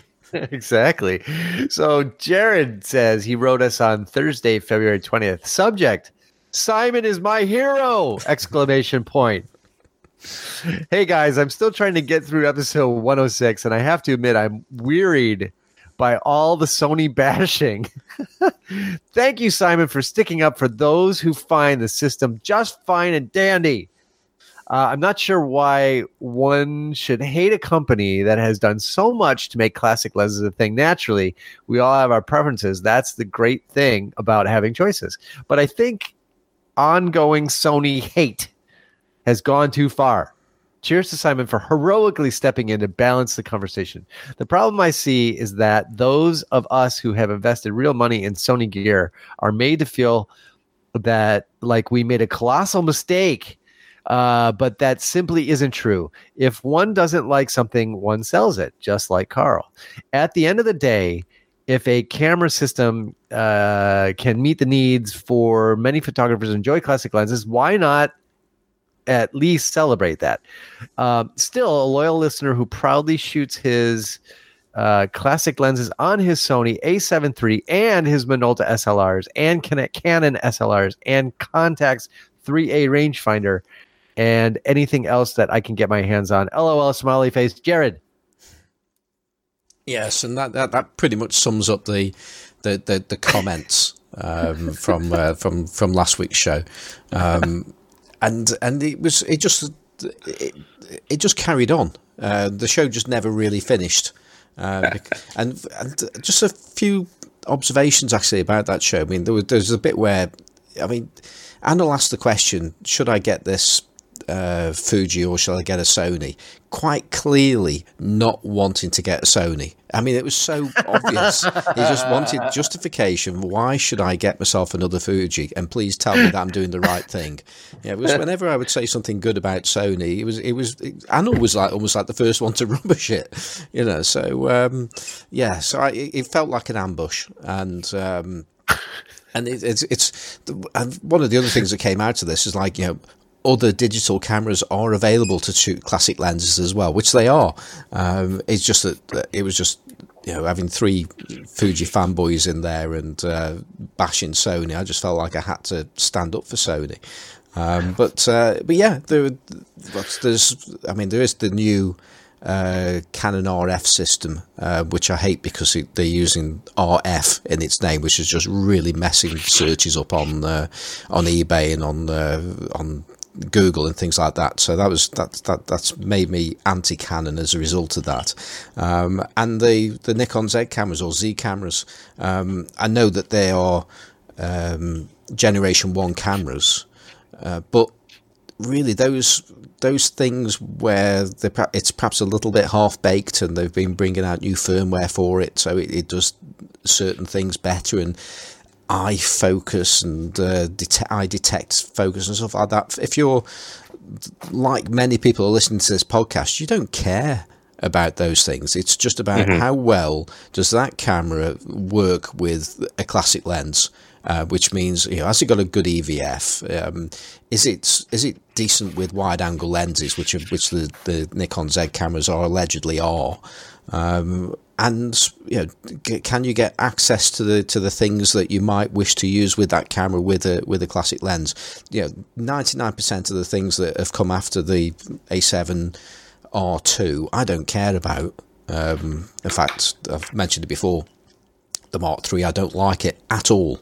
Um, I think they've uh, they've really messed up the grip design, and they made it better on the uh, on the Mark IV, which is which which is which is good news. Um, but yeah, it's as as Jared was saying. If you're if you're happy with the digital camera system that you're adapting your lenses to, then then that, that's absolutely great. But one of the things that I particularly enjoyed uh, with with what's happened in our Facebook group this week, and just to make that distinction, with there are two Facebook groups that we're associated with, if if you like, and that's the one that we originally came out of, and that's photography with classic lenses, so the juggernaut of a um, of a, uh, a Facebook group with th- many thousands of members, and then there's this little uh, group called Classic Lenses Podcast where um, it's it's more related to the things that we talk about on the podcast. But there's a there's a difference in uh, attitude between those two groups, and oh and, yeah, and I think that uh, yeah, yeah, and that that attitude really comes through in in the conversation because I think if it had been, and I'm not saying not saying that this would have happened specifically in photography with classic lenses, but in any any number of large photographic groups, if you have a discussion where you're pitting two cameras against each other, uh, things can get pretty rough very very quickly and you get mm-hmm. to the mm-hmm. point where you just switch off. I'm not being involved in this because you, just everybody's just been a complete numpty, uh, and that just didn't happen. You know, so there's 182 comments or so in in our group, and it's all good natured. It everybody knows where they're coming from. There, there are some things in there that you could read on face value which are you know cl- close to being insults, and they are, they're not. It's just pure banter because the people that regularly post in there know know where everybody's coming from. So so there is that level of respect. And I think the only two people who were actively trolling were you two. Trolling each other. you, you think? Yeah. We may we, we may have been taking each other on quite quite quite hard. Oh, maybe. Yeah. So Johnny, Johnny's confirmation bias and everything that he does, a, a Fuji fanboy and so on. I, I, I just want to say I want to take slight issue with uh, with uh, with the with the thought that somehow Sony is this uh, much maligned uh, and unpopular not a not a real camera company. Yeah, seeing as how the photography with classic lenses group that spawned the classic lenses podcast, I like to call photography with classic lenses on Sony mirrorless cameras. Because if you post anything on there that's not on a Sony camera, somebody will ask you why you've done that because don't you know it doesn't work if you don't post it on a full frame camera as it was intended to be used by God when he created cameras. so I, I, take a little bit of exception to not exception. I th- I find it a little bit funny that somehow there's this great uh, uh, Sony bashing thing going on when Sony has clearly taken over the world of of mirrorless cameras. And I just also would like to point out one. You know, I think I get. I don't not. I'm still not sure why I get labeled as being a Sony basher because I think the one thing I said up in that conversation when the Nikon stuff came up was I do not understand why anyone who has a hard on for full frame mirrorless would buy anything other than a Sony. And I mean that. Yeah. I don't, I mean, unless you're going to get a, a Leica, which is a different story altogether, mm-hmm. it's just not even the same thing. Right. I don't understand why uh, there to me there is not even daylight between why you would think about buying a Nikon or a Canon versus a Sony. I mean, yeah. I, I think you'd have to be a complete ass to buy either one of those and not a Sony at this point because both of those products are basically brand new. There's no lenses for them. It doesn't make any sense. They are so far behind the curve. I mean, you can try to be charitable and talk about the great features they're putting in them and all this. They are so far behind the curve on Sony when it comes to mirrorless right now. Yeah. It's ridiculous. I mean, Nikon will go and announce this new great camera that's coming out and it's going to have these features. And Sony will be like, oh, yeah, we got that. And they'll just drop a camera that outspecs the announcement. like they'll drop a live camera that outspecs the announcement that Nikon has made about this upcoming camera that it will what it will have. They're just going they're just destroying everyone in full frame mirrorless. So I if I had to buy a camera, there's no way I would buy anything but a Sony at this point. Yeah. And you know, I think in the episode last week with Anil, um, I'm probably guilty of the the most passionate anti-Sony rant. Um, but but contrary to what you know Jared said, it's not because I think people who invested in Sony gear made a colossal ma- mistake. It's because I totally agree with Johnny, where I think Sony is really the only uh, player in the game, especially when you think of bang for your buck. Yeah. I mean, I have an A7R2 and and I use it for adapting lenses, and the, it is by far and away the best value for money system, and just the best system. Period. Yeah. Um, for adapting lenses, unless you're going to get a Leica or a GFX, right? And so the reason I rant at Sony is because the camera is so damn good, and the user experience is to me so much less satisfying than using a Fuji. right. So if you gave There you me everything that this Sony does, but you just stick it in a Fuji chassis, set chassis, it would be the perfect camera for me, like the perfect camera. Um, and so it's almost like it's like the tragedy of Canada, you know, of what could have been, right? We could have had British British culture, American productivity, and French cooking. We ended up with uh, American culture, British cooking, and French productivity. Right? It's that that whole shebang. Because you know, I, I I I like my Sony as much as I diss it. I it's my go-to digital camera for adapting, and it does it better than any other camera out there. And I pay so much less for an A7R2 than I would for one of the new Nikon on Canons. Because Yeah. why would you do that? Um, yeah. So it's it's it's fantastic. It's the only real choice, uh, I think, as well. Also, it's pretty funny how only digital cameras uh, trigger this degree of fanboyism. right.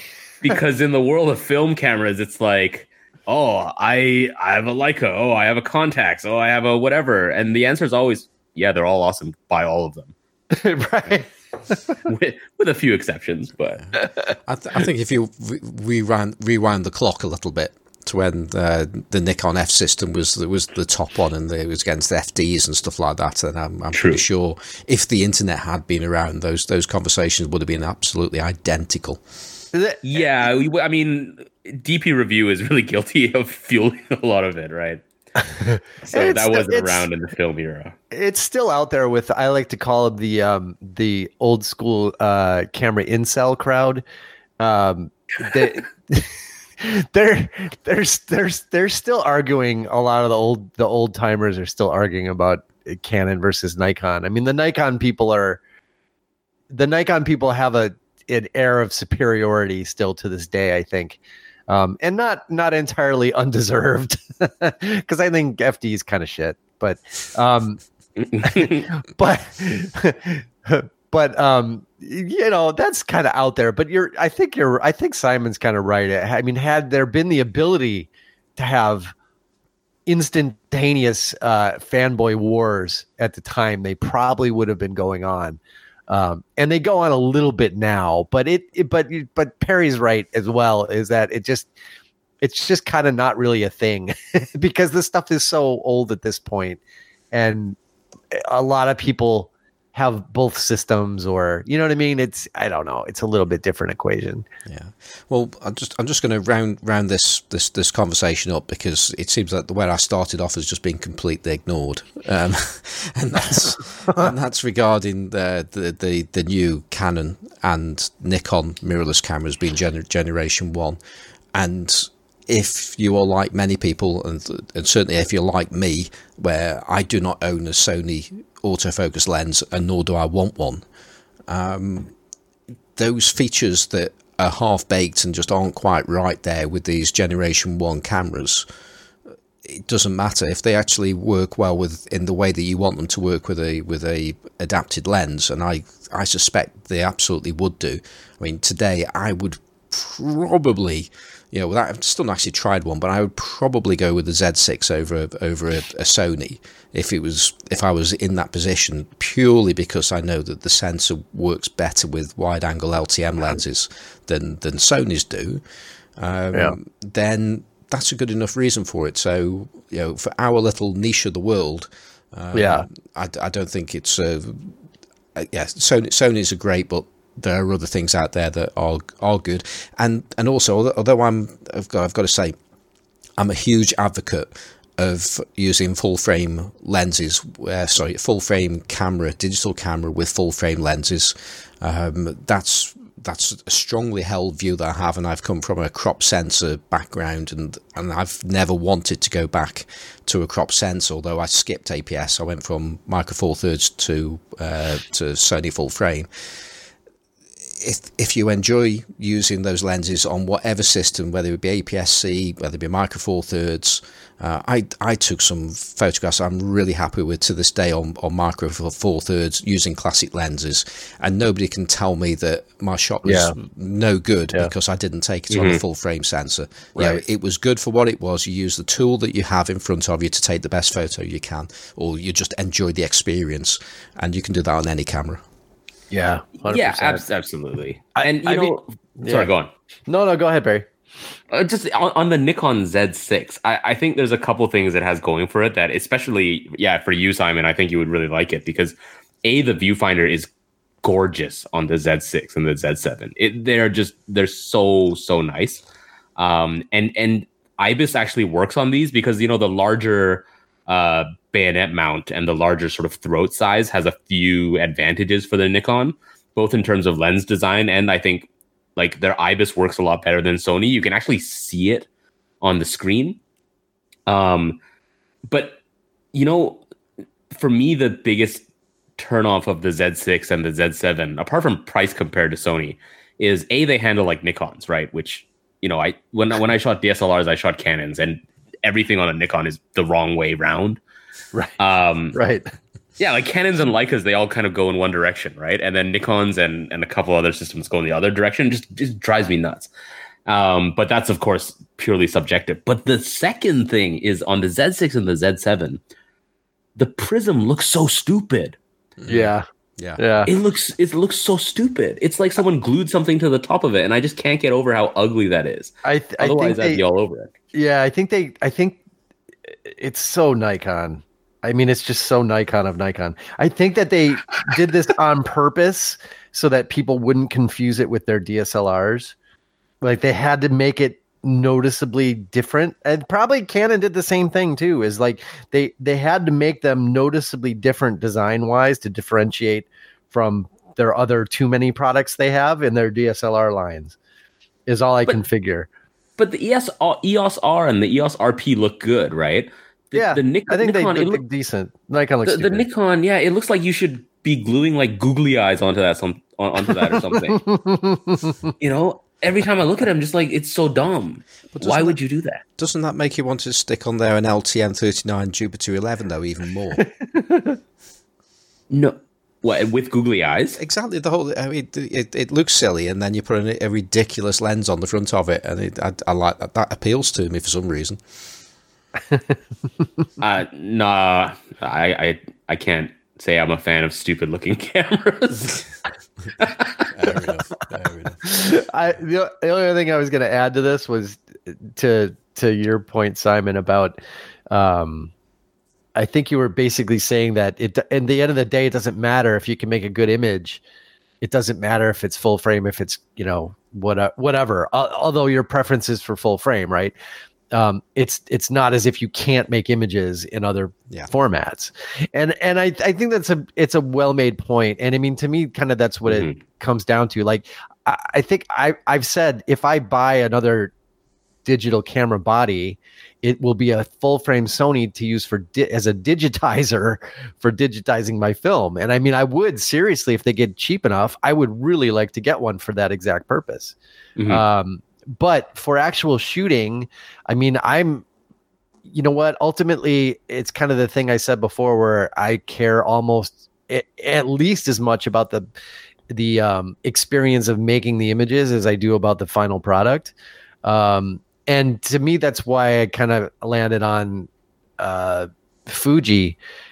Was I like the experience so much more? I mean, to me, the the whole re- the whole problem I had with digital from the start, uh, which I was doing on Canon DSLR, was that I hated the experience of making photos that way because everything I felt like there's a a fog, a fog of uh, something between me and making the photos because I'm I'm going through this interface that I hate, where I have to move around a focus point and I have to go into menus and and do things, and I always felt like there was this mediated uh, wall between me and being able to to just do the basics of making an exposure and finding focus. And I always hated that about using the Canons. And th- that's why when I sold my Canons and got the Fuji, I was so happy about making photos again, is that wall was sort of gone. Um, and that Mhm. wall c- is a personal bias of mine that comes from the way I learned how to do things, right? I learned how to do them on on manual focus film cameras and if I wanted to to to change the exposure, I moved you know two rings on the camera and i and that was that right and and and if i wanted to focus i turned the other ring and that's the experience that i was wanting to have with digital all along that i could never get to because there was this wall of control uh, between me and being able to make a photo. And and i it never sat well with me. And i got at least to a very large degree i got back to that when i you know when i started shooting the fuji. So for me Yeah. ultimately i don't care as much about the the sensor size. I will say when i got the fuji i looked at olympus uh, because in a lot of ways i thought that would be a great system. But to me the four thirds is just it's a bridge too far. It's like 110 film but digital. And to me that is i know i can make i know i could make a great image with it but it's it's a bridge too far. So but to me apsc isn't really that much of a compromise. I mean apsc is the format that hollywood movies were shot in for generations. So and there's no problem there. So i didn't really see that as a problem in terms of um, image quality.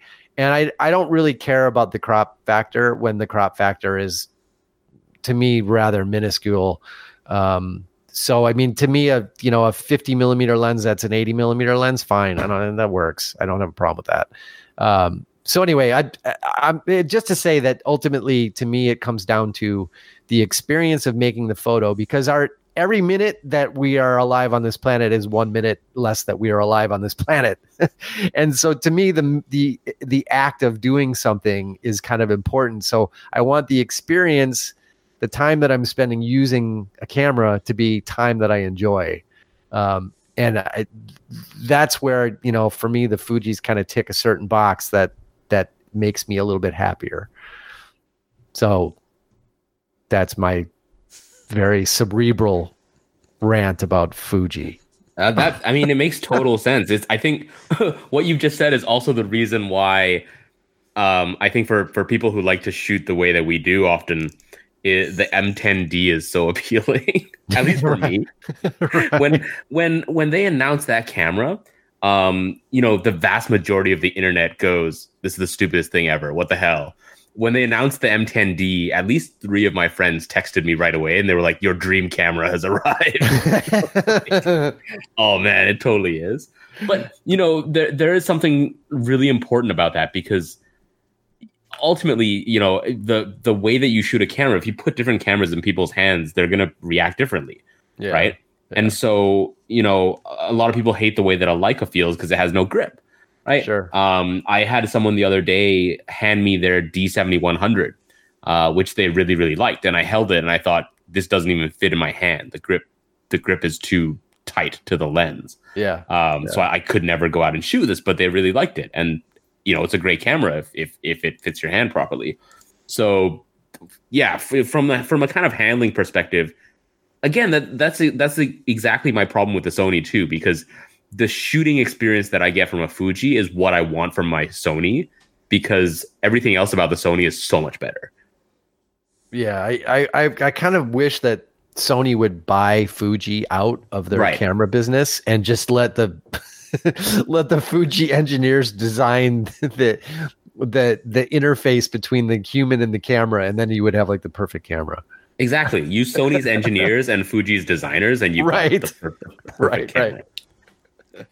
Hmm. Okay. I was waiting for that. I was waiting for that. Um, yeah. Okay. Okay. That's that's that's enough of the food you love again, and uh, and so on. Let, let's uh, let's let's do some. Actually, before I say let's do the rest of the emails. Um, Yeah. Let's just do a quick another plug for our Facebook group, which is Classic Lenses Podcast. It's called.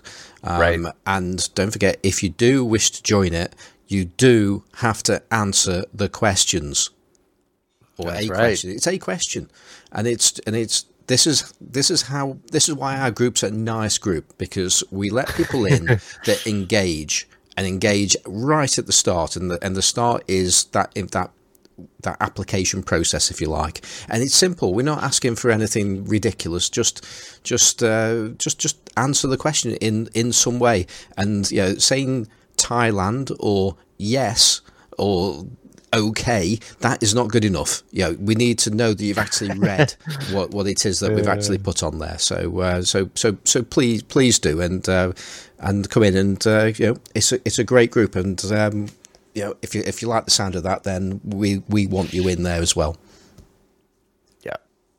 yeah. Okay, um, let's let's try and do the rest of the emails. Run to the email. Okay, you got it. So we're gonna start uh, with Philip with an F. That's right. Okay. Philip Lenrick. I kind of reading this as Flip Lenrick, which would be a really, really cool nickname, Philip. If you ever want to be a flip, that would be a really cool nickname. Um, uh, Tuesday, February 11th, 2020. Subject on silent shutters and fading pan F. Uh, Philip says, Hello, Simon, Perry, and Johnny. This is a non paid ad for a Facebook group in brackets. Um, I, I quite recently started with street photography, uh, but have so far managed hit the streets of two cities, Copenhagen, Denmark, and Malmo, Sweden. Um, and a few small towns and villages, no need to name them. The experiences are very different. Uh, take Shutter Sound as an example. The cities are so loud and noisy that you could probably do sneaky, sneaky, sneaky photography with a Pentax 67 without anyone hearing you. Villages, on the other hand, are quiet places. The shutter on my Bessa T is loud enough that people turn their heads when it fires. The Leica M3 is much better for sneaky, sneaky situations, although not quiet enough. I've never been to Chicago, but if it is half as noisy as Copenhagen, it makes sense that Johnny doesn't care about the shutter noise. Yeah, it's basically like Copenhagen, but with gunfire. Um, i- if you or your audience members are interested in the unique problems and joys of village street photography, you are hereby invited to the newly started Facebook group, uh, Small Town and Village Street Photography. City dwellers must do some travel in order to share their work, though. This is a non paid ad for science. Uh, research attached is a paper by, oh my God, Tadaaki Tani, Fuji Films, Fuji Photo Film Company's uh, Ashigara Research Laboratories, Kanagawa, Japan, published in, in 1989 in Physics Today. It is a fairly technical read, but the introduction and the first couple of images might shed some light on how the latent image is formed and how it could possibly potentially fade with time. Recommended read. PDFs are available for free online if you search a bit. Otherwise, you can buy it from the journal. And there's a link here that will include uh, forward slash Philip. P.S. If I uh, P.S. I have asked a traveling colleague to bring some Jeppson's Malort back from Chicago. So there might be some filmed consumption for both Old World Bosk and New World Bosk coming up. Forward slash me again. what a great email. What the hell is Bosk? that's that's the non-bastardized original uh form of what Jeppson's Malort is. Apparently. Ah. yeah. Okay. It's a genre of torture. Is it you you were correct. So if you were if you were being legitimately Swedish, you would be with your what's that smelly fish called? You would be having. Yeah, you would have the, your Bosk with that. And it would be you would you would be like that would be legit. If you were in Chicago, you would be drinking Malort with some fish from a garbage can or something. that's the that's the difference. So And, and of course, this also gives Philip the opportunity to video himself uh, yeah, opening that that malort because we want to see it opened and uh, Right. and, and uh, explaining why you're doing it. And, Right. uh, that will put you into the draw with no names in. That's uh, right. To win a wet on wet Boca Raynox 135 Yeah. 2.8 lens. A- And if I may suggest, Philip, in keeping with the uh, small town and village street photography group which you have started, I suggest when you do this Malort drinking that you set up a little booth in your favorite little small town and set up a video camera and do it live, like kind of on the mini town square, and just see if everybody enjoys that in the little town there. I think that would be great. Then you'd have a crowd of people and they'd be like, Whoa, what's he doing? He's drinking some shitty American liquor. And then they, they would be like a whole, it would be epic. You would go down in the history of that village and they would put up like a monument to you in the town square. You, you came so close to breaking out into the Swedish chef then and then stopped yourself, didn't you? I didn't want to go there because that would be racist.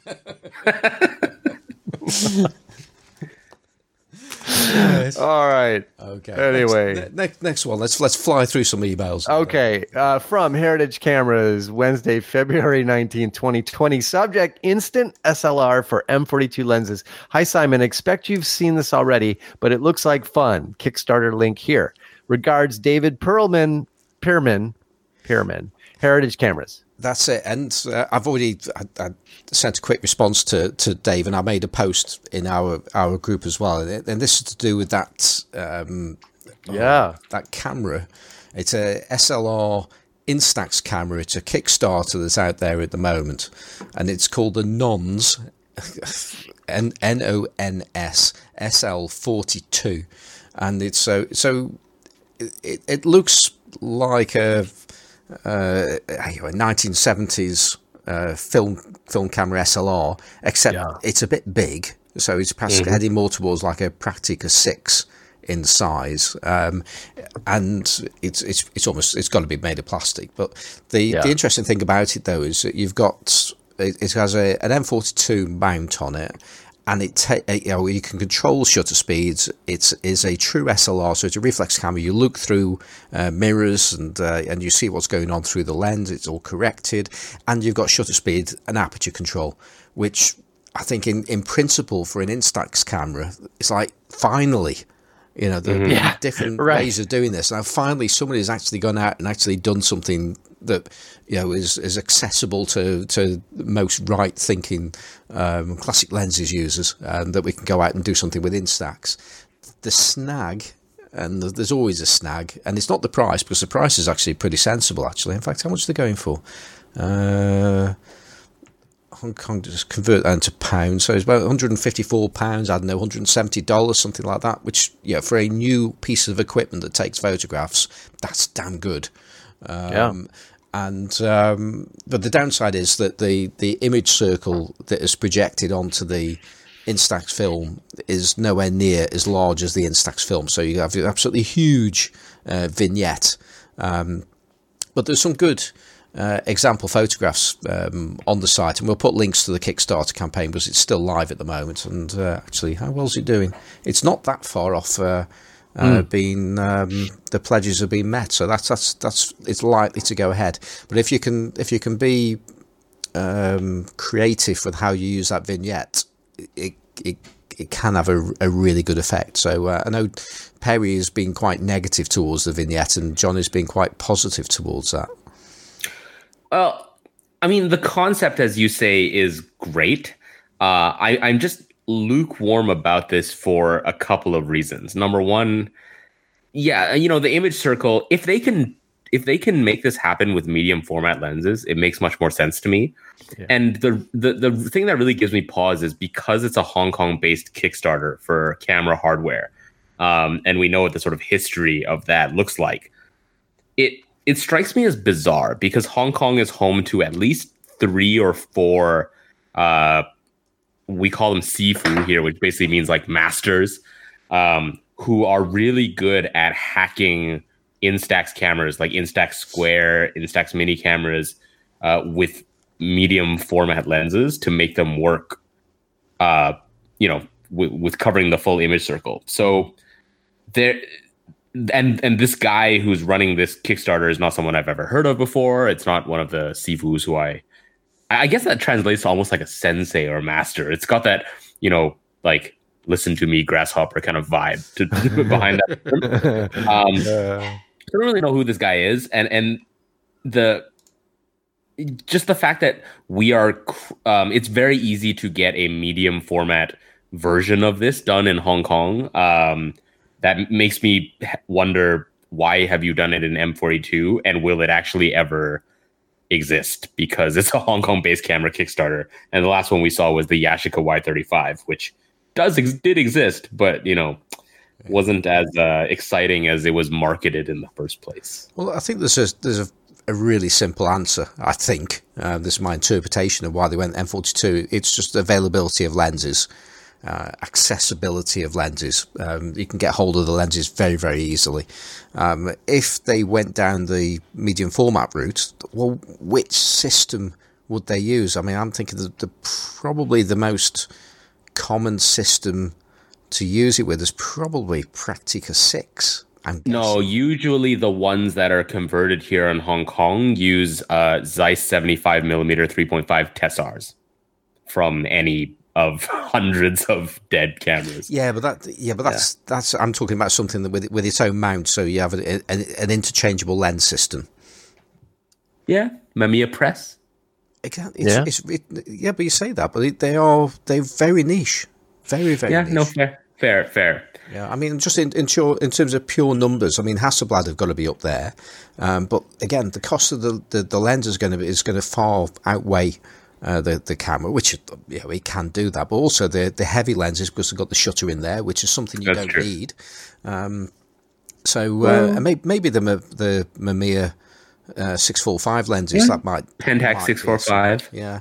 But again, you know, none none of these systems are lenses that people come across or likely to have access to via a friend or something like that. And I think that's probably the reason why they went down the most accessible route first. And uh, and perhaps Yeah. if this works, then they might you know try and come up with some way of using different mounts that slide in and slide out, like the like the Reflex camera system, which um, has gone a bit quiet uh, with their sliding mount system. Um, they might be able Uh-huh. to do something like that with this, but it's it's going to be complicated because you've got different ways of controlling apertures and so on and so on. So it's it's a bit of a nightmare.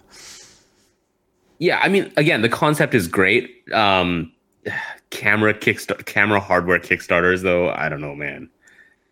You know, unless it's coming from someone like Ethan, where you know he's Yeah. he's done it and his stuff works and it's simple because it's like, um, you know, he's not making all kinds of shutters and things like that.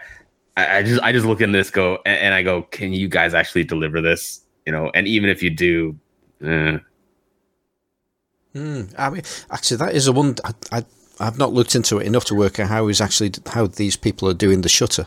So uh, that could be interesting because it goes up to a five hundredth of a second, so it's got to be something reasonably sophisticated. But uh, going back to that vignette I mentioned you, you earlier, Johnny, you you you were you had less of an issue with that when we were chatting about this. Yeah, it, it still looked like it'd be fun. I don't know. I, I, I, I don't know. It's like a creative thing you just to work around the work around the vignette. I it, I kind of struck me the same way. It was like M42 because it's ubiquitous and it's easy. It's kind Mhm. of what I figured. That's kind of what I figured as well. You know. And then I the, my second thought was, well, yeah, great. You get that and just hack that and put a different mount on it, and you're all set.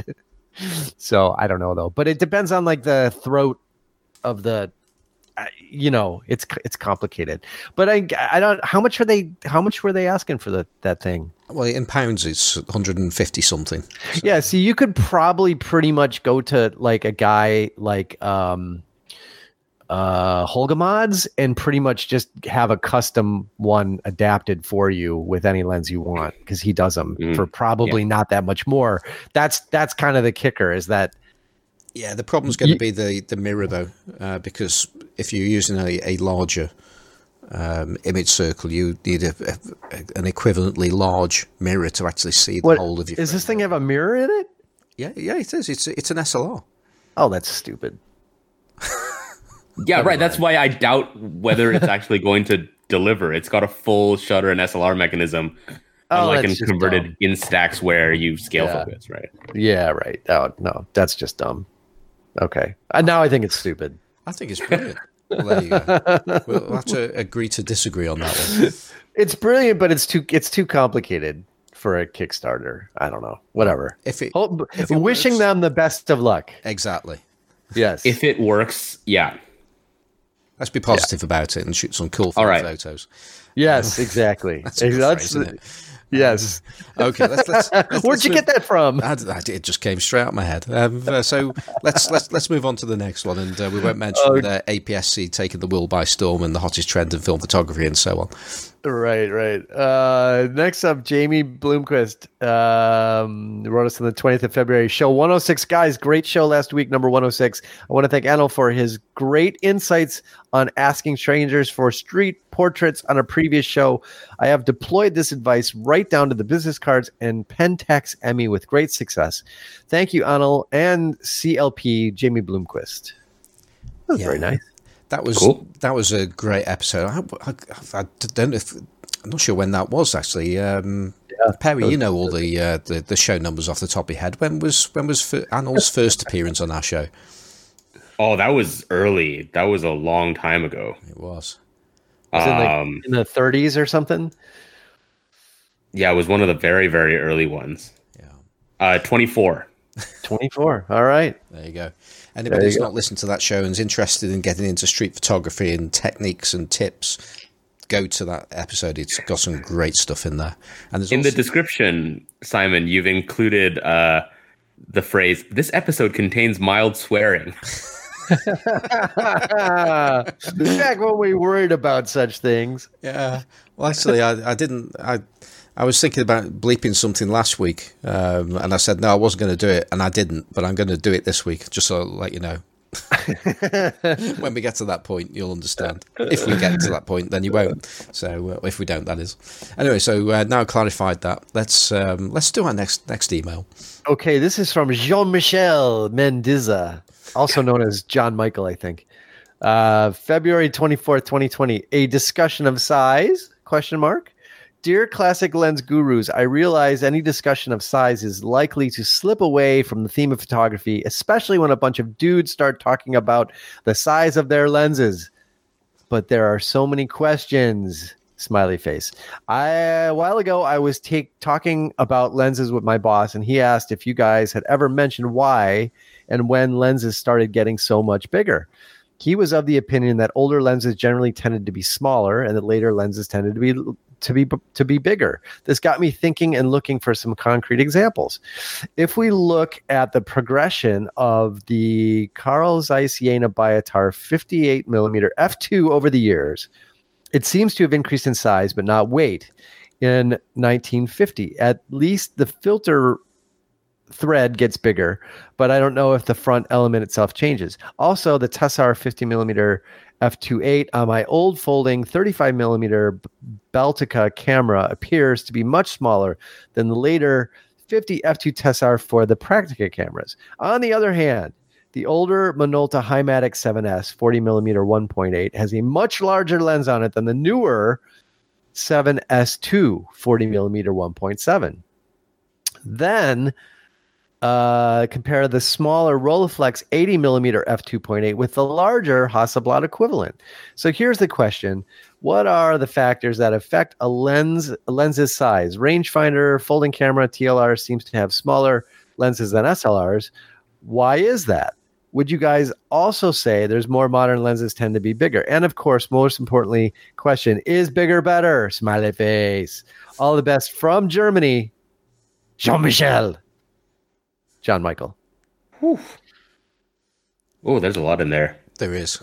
There's a I, I lot think of- I think one of the first things to sort of move aside in this discussion because you kind of have to compare apples with apples, right? right. Um, so when it comes to things like rangefinders, folding cameras, and TLRs versus like a Hasselblad, a lot of that is just down to the form factor of the camera and therefore the lens design spec that the designers would have had to work to. So it's kind of working backwards, where if you're going to put a lens on a TLR, the designer has to prioritize size in a way that someone making an SLR lens for like a Hasselblad wouldn't have to. But then if you look at the evolution of individual sort of lens lineages, um, I, I think that's a a more focused conversation, so to speak. Does that make sense? Yeah, but I mean, apples to apples. I mean, a Hasselblad to Rolleiflex, the Hasselblad has the shutter in the lens. So Hmm. you've got you have the the same the glass. If you look at the glass on an 80 millimeter, you know, Rolleiflex versus a Hasselblad, I don't think the front elements are all that much different. The Hasselblad is definitely a bit bigger, but they're not all that much different. But the the the problem is you think about what's going on there. You have the the shutter is in the lens itself. Mhm. So the shut so the lens size is accommodating the the shutter mechanism and all the focus and you know not the yeah the focusing and everything else the helicoid you've got all that stuff on the lens whereas in a TLR you've got just a simple leaf shutter Yeah. right? And you've got the focusing is not built into the lens body. So the lens can be much much smaller because it doesn't have to do any of those things that the Hasselblad lens has to do. I mean my god the Hasselblad lens has got you know the shutter the the the flash sync contact. I mean it's all on the lens itself right? So by nature it, it the it has to be larger and it's also an slr lens so it has to be working around the mirror it's got to Yes. the, the, the design itself has to be extended to work around the mirror box right When you increase the distance from the back of the lens to the Right. film plane, um, it introduces complexities, right? So the closer, uh, Right. that's why mirrorless is is you know such a boon for lens designers too, because it's easier to design a lens when it's closer to the film plane. Yeah It's it's just worth uh, just rewinding that one a little bit because a TLR is still a mirrored camera. Yeah, yeah, yeah. It, it, it is Um, but it's no, no, I'm not. I'm not yeah. disagreeing with you, but the, the, Right, right, right. because all the, all the points that you made were abs- absolutely right. You know, the the, the heli- helicoid shutters and, and so on. But if you actually look at the actual, um, this is probably the, not not the most scientific way of doing it. But if you measure the distance from the film plane of a of a of a TLR uh, to Yeah. the front element, for instance, and that's not. This is not the scientific way to do it, um, and measure the like exact the same distance with something like a Hasselblad um, Yeah. the distance is probably not going to be that difference because the uh, on an 80 Mm-hmm. millimeter Hasselblad lens, the the uh, the front element is actually quite sunk into the lens, isn't it? So Yeah. uh, so they they probably are, are quite similar to each other in in, a, in, a, in But- that way. the, uh, the but the big difference being that the TLR the the taking lens is not where the mirror is, right? So that But it's the, same distance though. It's the same distance from the film plane. it's it's similar, but it's not. Yes, it doesn't have to be. It doesn't have to be quite as much because the reflex is a mechanism. No, it's the same. not- It's going to be exactly the same because it, it sits on the same plane of focus. not- yeah, yeah, yeah. But what I'm saying The is optical design is identical. right. But but what I'm won't saying is you have a moving mirror on the SLR. You don't have a Yeah. moving. You don't have a. All you don't have the additional mechanism to move the mirror. That's true. Yeah. Right. Yeah. So so it's, it'll be a little bit different. But no, you're right. I mean, it's going to be similar. They're not that much. They're not. And, and you also have to factor in different um, interactions between the mechanical design and the optical design. right. because right, right. the, the mechanical pa- uh, moving parts on a interchangeable SLR lens on the Hasselblad it's going to be a little more complex than the uh, Rolleiflex's system of just kind of moving the entire face forward and backwards. Right. Right, right, right. And I mean, it's it, it's similar with the Tessar, the 50 millimeter 2.8 Tessars, the little the little silver Tessars. Those are preset lenses. They don't have they don't have an aperture that has to automatically open and close. Yeah. Right during exposure, which is like the later ones on the Praktica, it's a it's a it's got a it the the, the shutter the um you know the aperture has to move on the fly, so that adds more complexity there as well. You just going back to the, and I don't want to dwell on the on on the Hasselblad 80 millimeter because I don't know quite as much about it as I'd, as I'd like. But you look at the original version of that lens, and it's relatively small, and then it's Yeah. grown Mhm. um, in in different iterations. But I think yeah, the all the mechanics around it have got larger for, for whatever reason, which I think is a good idea. Going back to that Tessar that you mentioned there, um, because yeah, there was many of them, and let's let's say we're talking about the SLR versions now that would have come out with like the uh, those original screw mount Contax cameras. I think that's what the I think that's what that lens came out with. Um, so that was like. Um, uh, preset and uh, multiple aperture blades and, and so on, but tiny. And yeah. then you compare that to something that was out in the 70s um, and uh, still on M42 or uh, or possibly the Praktica B mount. And actually, those lenses haven't actually haven't actually grown that much in in the length of the lens, but they're certainly a lot fatter. Yeah. And you've you've already touched upon there. You've got the automatic uh, aperture mechanism is going is going to take up space. But I think there's another thing that, that that's factored in there is when you actually, when you've got a uh, an ever-growing SLR in size. You know, the SLRs have got bigger over time when they've had more functionality and so on. When you put a, a, particularly small lens in front of a relatively large camera, then there's a little bit of an imbalance, and it, and mm. I certainly feel that occasionally when I'm using some of these smaller 1950s lenses, they they're a bit fiddly. Um, whereas if you use something that's uh, you know eff- effectively optically the same, um, but it's a, a, more modern design, they're they're larger. But you that tends to follow that you've got a, an easier to use focus grip and an easier to use aperture ring. Because if you look at the, that Tessar as an example, you know you've you, the, you've got to use you're using just like part of your fingertips to focus it, and mm-hmm. it can be a bit awkward at times. Well, I guess. I, mean, I, I, I, I, don't find that so. I actually prefer the smaller. But I mean, I, but I, th- I like where you're going with that, Simon, because uh, that I think a good example here is the Hi-Matic 7S versus the 7S2. And I think what you have to factor in there is when those two cameras came out and what happened, generally speaking, in the camera world at that same time. And what happened was the Olympus OM um, so basically, Canon and Nikon in particular were making these larger and larger and larger, increasingly larger, gigantic cameras. And then the Olympus came out, and it suddenly everything got smaller again, and everything got smaller. I mean, everything got smaller. So the rangefinders that had gotten big got smaller. I mean, everything got smaller, right? So so part of it was that that that there was a shift back to smaller designs right about the 1970s, early 70s.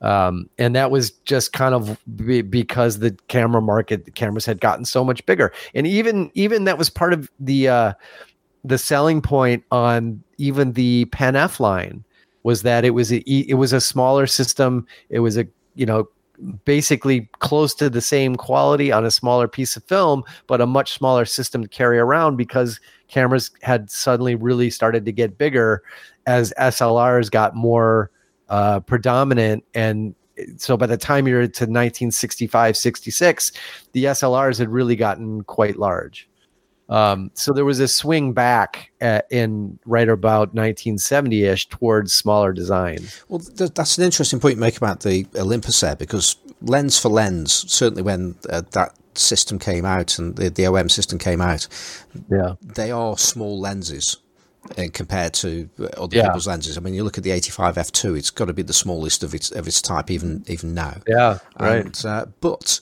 they could have made it smaller still, and they didn't. Then, and this is what, what, I'm coming to. You know, you look at those 1950s Tessars and and bio, well, not sure about the Biotars, but certainly some of the, some of those lenses with very thin uh, focus yeah. grips and stuff like that. I'm so glad they didn't revert back to that well, but thing because it's just it's the, the ergonomics but, of having something that you can actually fit your whole finger onto instead of part of your finger. Yeah, it's got to be a good thing. But they're the but you're talking again auto aperture lenses versus preset lenses where they mm-hmm. by necessity they have to be a certain size. So I think they made them as small as they possibly could while still incorporating the ability for them yeah. to be auto you know but i mean then again the olympus the other thing they did that i think is uh, interesting is that they took the aperture ring and brought it back up front where it belongs. right? I mean, as opposed to Canon and Nikon and all them, the aperture ring is always back behind the focus ring, which I find awkward on any design. Um, so they they they've brought the aperture ring back to the very front of the lens, which I think is where it belongs. Which basically what they did is they made an SLR version of the Leica M cameras, and that was So- not accidental either. That was very much by design. Yeah, but they So- also they also put the shutter speed, the shutter dial in a daft place. So next to where you're moaning about the place where they put aperture rings. yeah, but you don't do you don't you don't mess with that as much. It's Yeah, a lot. Well, maybe you do, maybe you don't. Well, then again, that's why you like your Fuji's because of that that speed dial. So why? Yeah. So there you go. What can I So, say? so hold on, hold on. Uh, before we start dissing Olympus and OM cameras on, on on lens size, right? I, I mean, I, I think um, you're both right because without question, the manufacturers must be considering handling when they're designing these lenses. Sure. But the complexity is also, you know, if you look at the Schneider Xenons we've been discussing, right? The the 50F2 um, 15 blade for Exakta is so much smaller than the later Exakta 519 Yeah. um, and the DKL 519. Um, and a large part of that is, you know, possibly balance on the camera, but also just those later lenses are mechanically much more complex Mm. uh, than the early Xenon because they've got the auto aperture, or in the case of the DKL, all the stupid mi- moving parts it needs to interact with the retina. Right. Right. Yeah, I, I do think it's mostly form follows function, but I think Simon, I think you are right that there's also, you know, there's the other element as well, and I mean, just the other. That's the other thing is that the idea of grips on cameras is really not a thing that you see until basically the 1970s. Those little side, the little side grip stuff, right? you really don't see that and you d- and i mean certainly don't see it in the way that you do until the 1980s when you get like the rebel all the rebel stuff where they Uh-huh. started integrating the grip into the side of the camera because you know you have those uh, those lenses just got bigger because of all the autofocus stuff so the autofocus you know you add in auto aperture and all that that's one size factor but now you add in autofocus and that has to be in the lens as well well Mhm. it doesn't have to be i mean you look at the the nikons with it in the body the screw um but it it more or less you have there's there's much more that's going on inside the lens itself that Yeah. necessitates it has to be larger and then it's like the camera manufacturers figure out well this lens is so big the camera's awkward so we got to put a grip on the side of the camera. So i think so i simon i think you're right in that the balance thing becomes more and more of an issue over time you know? Yeah.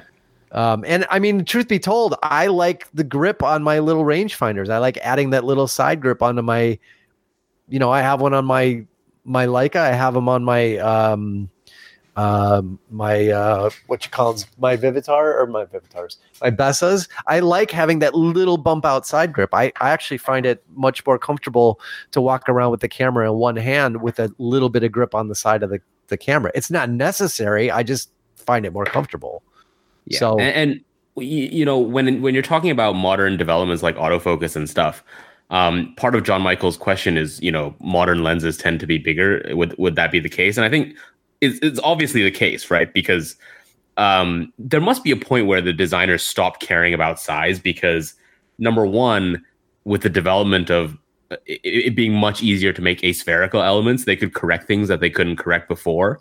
But also, more importantly, with the development of like really obnoxious lens comparisons um, where you know every every modern lens review is the same right number one sharpness look at this chart number two uh, chromatic aberration. Look at this ruler right? Um, number three bokeh look at this.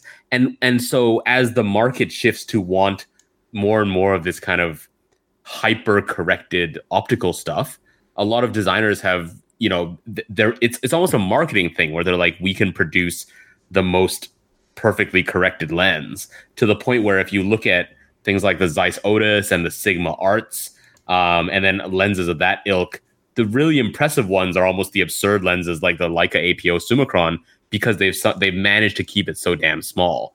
Whereas a lot of Yeah. other modern modern manufacturers, under the pressure of what the more modern market demands, have thrown size consideration out the window yeah um, as a, an important factor in lens design. Because I mean, m- my perspective is smaller is always better for lenses. I, I have, you know, if a lens is too big, I just won't use it, even if I really really like it. Yeah. same here. Definitely have a smaller lens preference. Okay, well, that answers the question there, uh, which is put at the end is bigger better? No. So there we go. Um, right, we've we've been talking for ages, so let's. Uh, I think we need to start winding winding things down, unless there's something else that uh, either of you have got to get off your chest before we go home. No, I don't think so. Okay, okay. Well, in in that case, I wish to thank uh, Mike Epstein uh, because uh, he is our uh, latest donor. So thank you very much, Mike. Um, actually, he's a recurring donor as well, so Thank that makes you. it even extra special. So uh, th- thank you, Mike. I really appreciate that. He donated to us via uh, coffee, uh, ko-fi. That's ko-fi.com. And uh, you can find our page. And if you want to help us out, then feel free to do so there. So, uh, so that's it. So, thank you uh, very, very much for that, Mike. Um, so, Perry, um, any shout outs this week? Uh, yes, I have a shout out to you, Simon, um, because in the mail a couple days ago, I received a letter, uh, and inside the letter was no paper, but a lens cap. And Simon has sent me uh, an a prototype of an X-Pan rear cap uh, for the lens, and this is very important because you know I bought that Nikon 35 perspective control lens uh, that I'm going to try on the X-Pan with a wattameter and an adapter, but I can't do it yet because I need a rear cap for my actual X-Pan lens because I only have one. Um, so now that this thing has arrived, it fits. And uh, if you are an owner of an X-Pan, I know there are definitely some among our listeners and in our Facebook group, and you are like me and you lack a rear cap and you don't want to pay the stupid amount of money that uh, you know an original X-Pan cap will cost you uh, Simon here could hook you up with some of the good stuff. Well, I, I certainly will do when my 3D printer starts to work again. I've, uh, I've gone seven days without without it working properly, and I've got some problems with it. And uh, there's a nice man in China that's trying to talk to me and said, "Send me a video," and then the videos are too large, and I think he's giving up on me to be honest. But uh, I will I will get this this printer running again and uh, start uh, my empire of um, odd uh, rear lens caps. Um, uh, I've got the. I've recently done the Pentacon Six one, which I've not actually put on sale yet because I haven't really built up enough stock of those. But that works really nicely. Um, and uh, I've I've had three very happy customers who have bought uh, Exakta lens caps off me, and so uh, yeah, Xpan's on on the list, and there's a few others like uh, Konica, all those those things that you you can't just buy from China in uh, for for pennies, uh, which also means that they're not pennies. They're not exactly cheap these things, but they take you know sometimes an hour and a half to make one of these things, such as like the the Pentacon six caps. Um, it can be done easier, but I'm I'm I'm trying to like make them nice at the same time as well. So, uh, so yeah, so uh, I've got exact Exakta caps on my eBay shop. Um, so uh, there's a link in the in the notes there. But thank you very much, and that's really good news that uh, that that one is working. So I'll um, I'll take some of the rough edges off it, and then once my printer works again, I'll start knocking out some Xpan caps. Yeah, awesome. Yeah, thank you for that. It's it's genuinely useful because that's literally the thing that stopped me from going out to shoot with this uh, adapted lens on the X-Pan. Actually, that, that's that's another thing. If once once and wait wait for me to put this announcement out. Um, once my printer works again, if you have a lens, an obscure lens, and you want a lens cap for it, um, then get in touch with me. And uh, if you send me the lens, I can make an ex- I can make a lens cap for you, and I'll do that free of charge and send you a few for um, for for that experience of me being able to measure them up and make them. So uh, um, do get in touch with me, and uh, I'll have a go at making all sorts of weird and wonderful lens caps if I can. So uh, any All right. any more there, uh, Perry? Uh, nope. Okay, Johnny, any shout outs?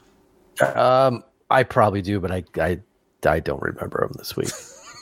We've been on a while, haven't we? It'll have to be on that. It'll be next week. Yeah. Yeah. Um, I've only got, it's not really a shout out, but it's a case of, uh, it's the Wolverhampton Camera Fair on Sunday, uh, March, March the 1st, I think it is. Yeah. And Again. Again. It's the first one this year. Wait, how often does that happen? I think it's about three or four, well, on March the 1st or, No, no. no, it's uh, it's a, I think it's it's three or four times a year. It depends. It, Oh, it, it okay. changes. I thought it was an annual thing, and, and I was like, am I hallucinating? It's like I swear this There- has happened at is- least three or four times Yeah, there, there is an annual one, which that, that's called Photographica, and that's in London. Um, I think that's in April or May. I think I can't quite remember what the date is there, um, and that's probably the, the, the largest gathering of um, of uh, photographic use use pho- photography equipment. Um, the Wolverhampton Camera Fair is the second largest one, and it happens three times a year at uh, the Wolverhampton Racecourse. And uh, I I will be there, and I'll uh, I'm sharing a table. Um, so I used to have two tables, but I'm, I'm taking it down now because uh, I don't really need two tables worth. So I'm sharing a table this time. Um, and if I'm not at that table, and chances are I'm on the I'm looking around hunting for bargains, uh, which is tends to be what I try to do most of the time there because just there's, there's some great deals to be had. So um, if you Awesome. if you can make it, go to it. It's well worth it. And say hello to me if you can find me. Um, and so that's it then. So uh, um, Perry, how can people follow you outside of this podcast? Uh, you can find me on Instagram and Flickr at Perry G. Let's just go with that. Okay, and Johnny, how can people not follow you on Instagram? Uh, I don't even remember where to find me on Instagram. I don't know. Look around. Um, you can you can you can find me uh, at Central Camera Company if, if you want to talk to me in person. I'm there. Um, and you can find me in our Facebook group, the Classic Lenses Podcast Facebook group. Whereas that it's kind of the one place I actually post photos now. So that's where they are. Um, I'm just going to say that if you if they do want to find you at Central Camera, there's only five days of the week they can manage that, isn't there? That's true. So don't come on Sunday because we're closed and you'll be very sad when the gates are locked. And I won't be there on Monday, but you can find me on the other days. Um, and let's see, let's run through the list. You can find us on Instagram. Uh, well, you can find Best Vintage Lens on Instagram. They're our, our Instagram partner. So be sure to check out Best Vintage Lens. Uh, and and uh, the, the one for last week's show, uh, Ricardo's put out this this morning. And, Oh, has uh, he? Oh, and we've made him so happy. Oh, good. I'm glad to hear that. So happy. He Okay. feel, yeah, he can, he can he can die now a happy man uh, because uh, we, we didn't talk about rangefinders. Uh, the very little film camera talk and lots of uh, adapting SLR lenses onto digital. So he was a very very happy man last week. Ah, I'm glad glad to hear that. Okay, well, that, I'll be looking forward to checking that out, and you should check that out too. And that is Ricardo's weekly rundown of the of the show, uh, Ricardo's show notes. So be sure to check that out. Um, uh, let's see what else on Instagram. I guess that's it. Um, on YouTube, you can watch the podcast. I guess you can watch the subtitles for the podcast on YouTube. Just look for Best Vintage Lens on YouTube. Uh, and of course, you can send us an email. Yeah. Best vintage lens on YouTube. Oh, sorry. Classic Lenses podcast on one. YouTube. Yeah, not Best Vintage Lens. So they're over on. I don't think they have a YouTube, do they? Perhaps they should. Perhaps they should. Yeah, perhaps they should. Ricardo, idea time. You know what you need to do? You need to just record that. You need to record yourself. You need to be like the angry photographer or something. You need to record yourself bombastically reading the weekly show notes. I think that would be awesome, actually. You know what, Ricardo? You can come on to the Classic Lenses podcast YouTube if you like, and you could put it there. We could we could just put that on as a video That would be right there if you like, right? Yeah. Okay, we'll talk about it offline. Uh, you, and of course, you can you can send he's us spitting his tea out at the moment, isn't he? yeah, yeah, yeah. Well, oh, you can send us an email, which we have yet again proven this week. We will read your emails if you send them to us. Send us an email at classiclensespodcast at gmail.com. Um, you can also, of course, find all the podcasts over at classiclenses uh, where you'll get all the show notes and all the, the goodies that go with the whole experience of each weekly episode. Um, and speaking of goodies and experience, we should give a shout out to our fake sponsors. Uh, of course, mentioned this week multiple times is Malort, uh, Chicago's very own nasty Swedish liqueur.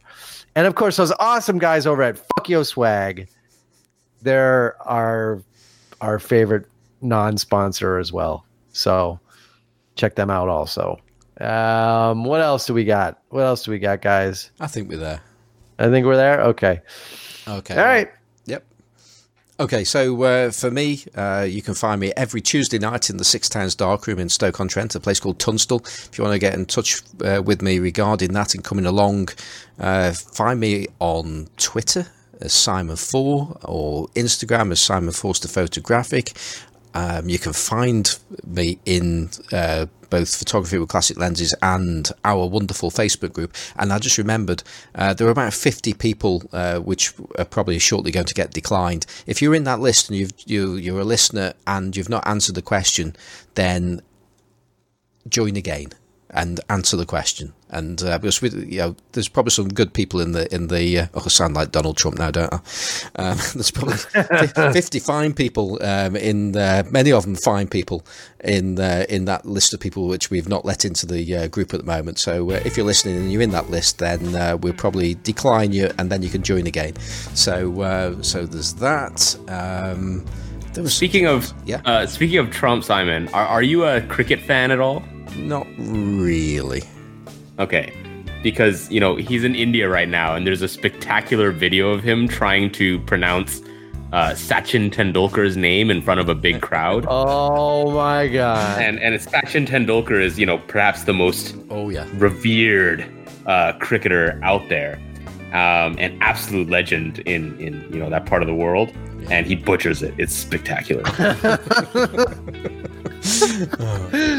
oh, just the beauty of him being in what he would otherwise consider to be a shithole country because they've thrown him these big, massive celebrations. He loves India. That's amazing. and they're trying to ban Muslims, so they got something in common. Yeah, exactly. oh, it's so brilliant. Yeah. Can't wait to see that. Okay. Well, um, ending on that note, um, our music is by Kevin MacLeod of Incompetech.com. Um, I just remembered you can also hear me every two weeks or so on the large format photography podcast with Andrew Bartram. I f- keep forgetting that. Well, there you go. Um, that's that's good fun. So um, that's it. So I hope you've enjoyed this week's show, and if you can, be like Carl.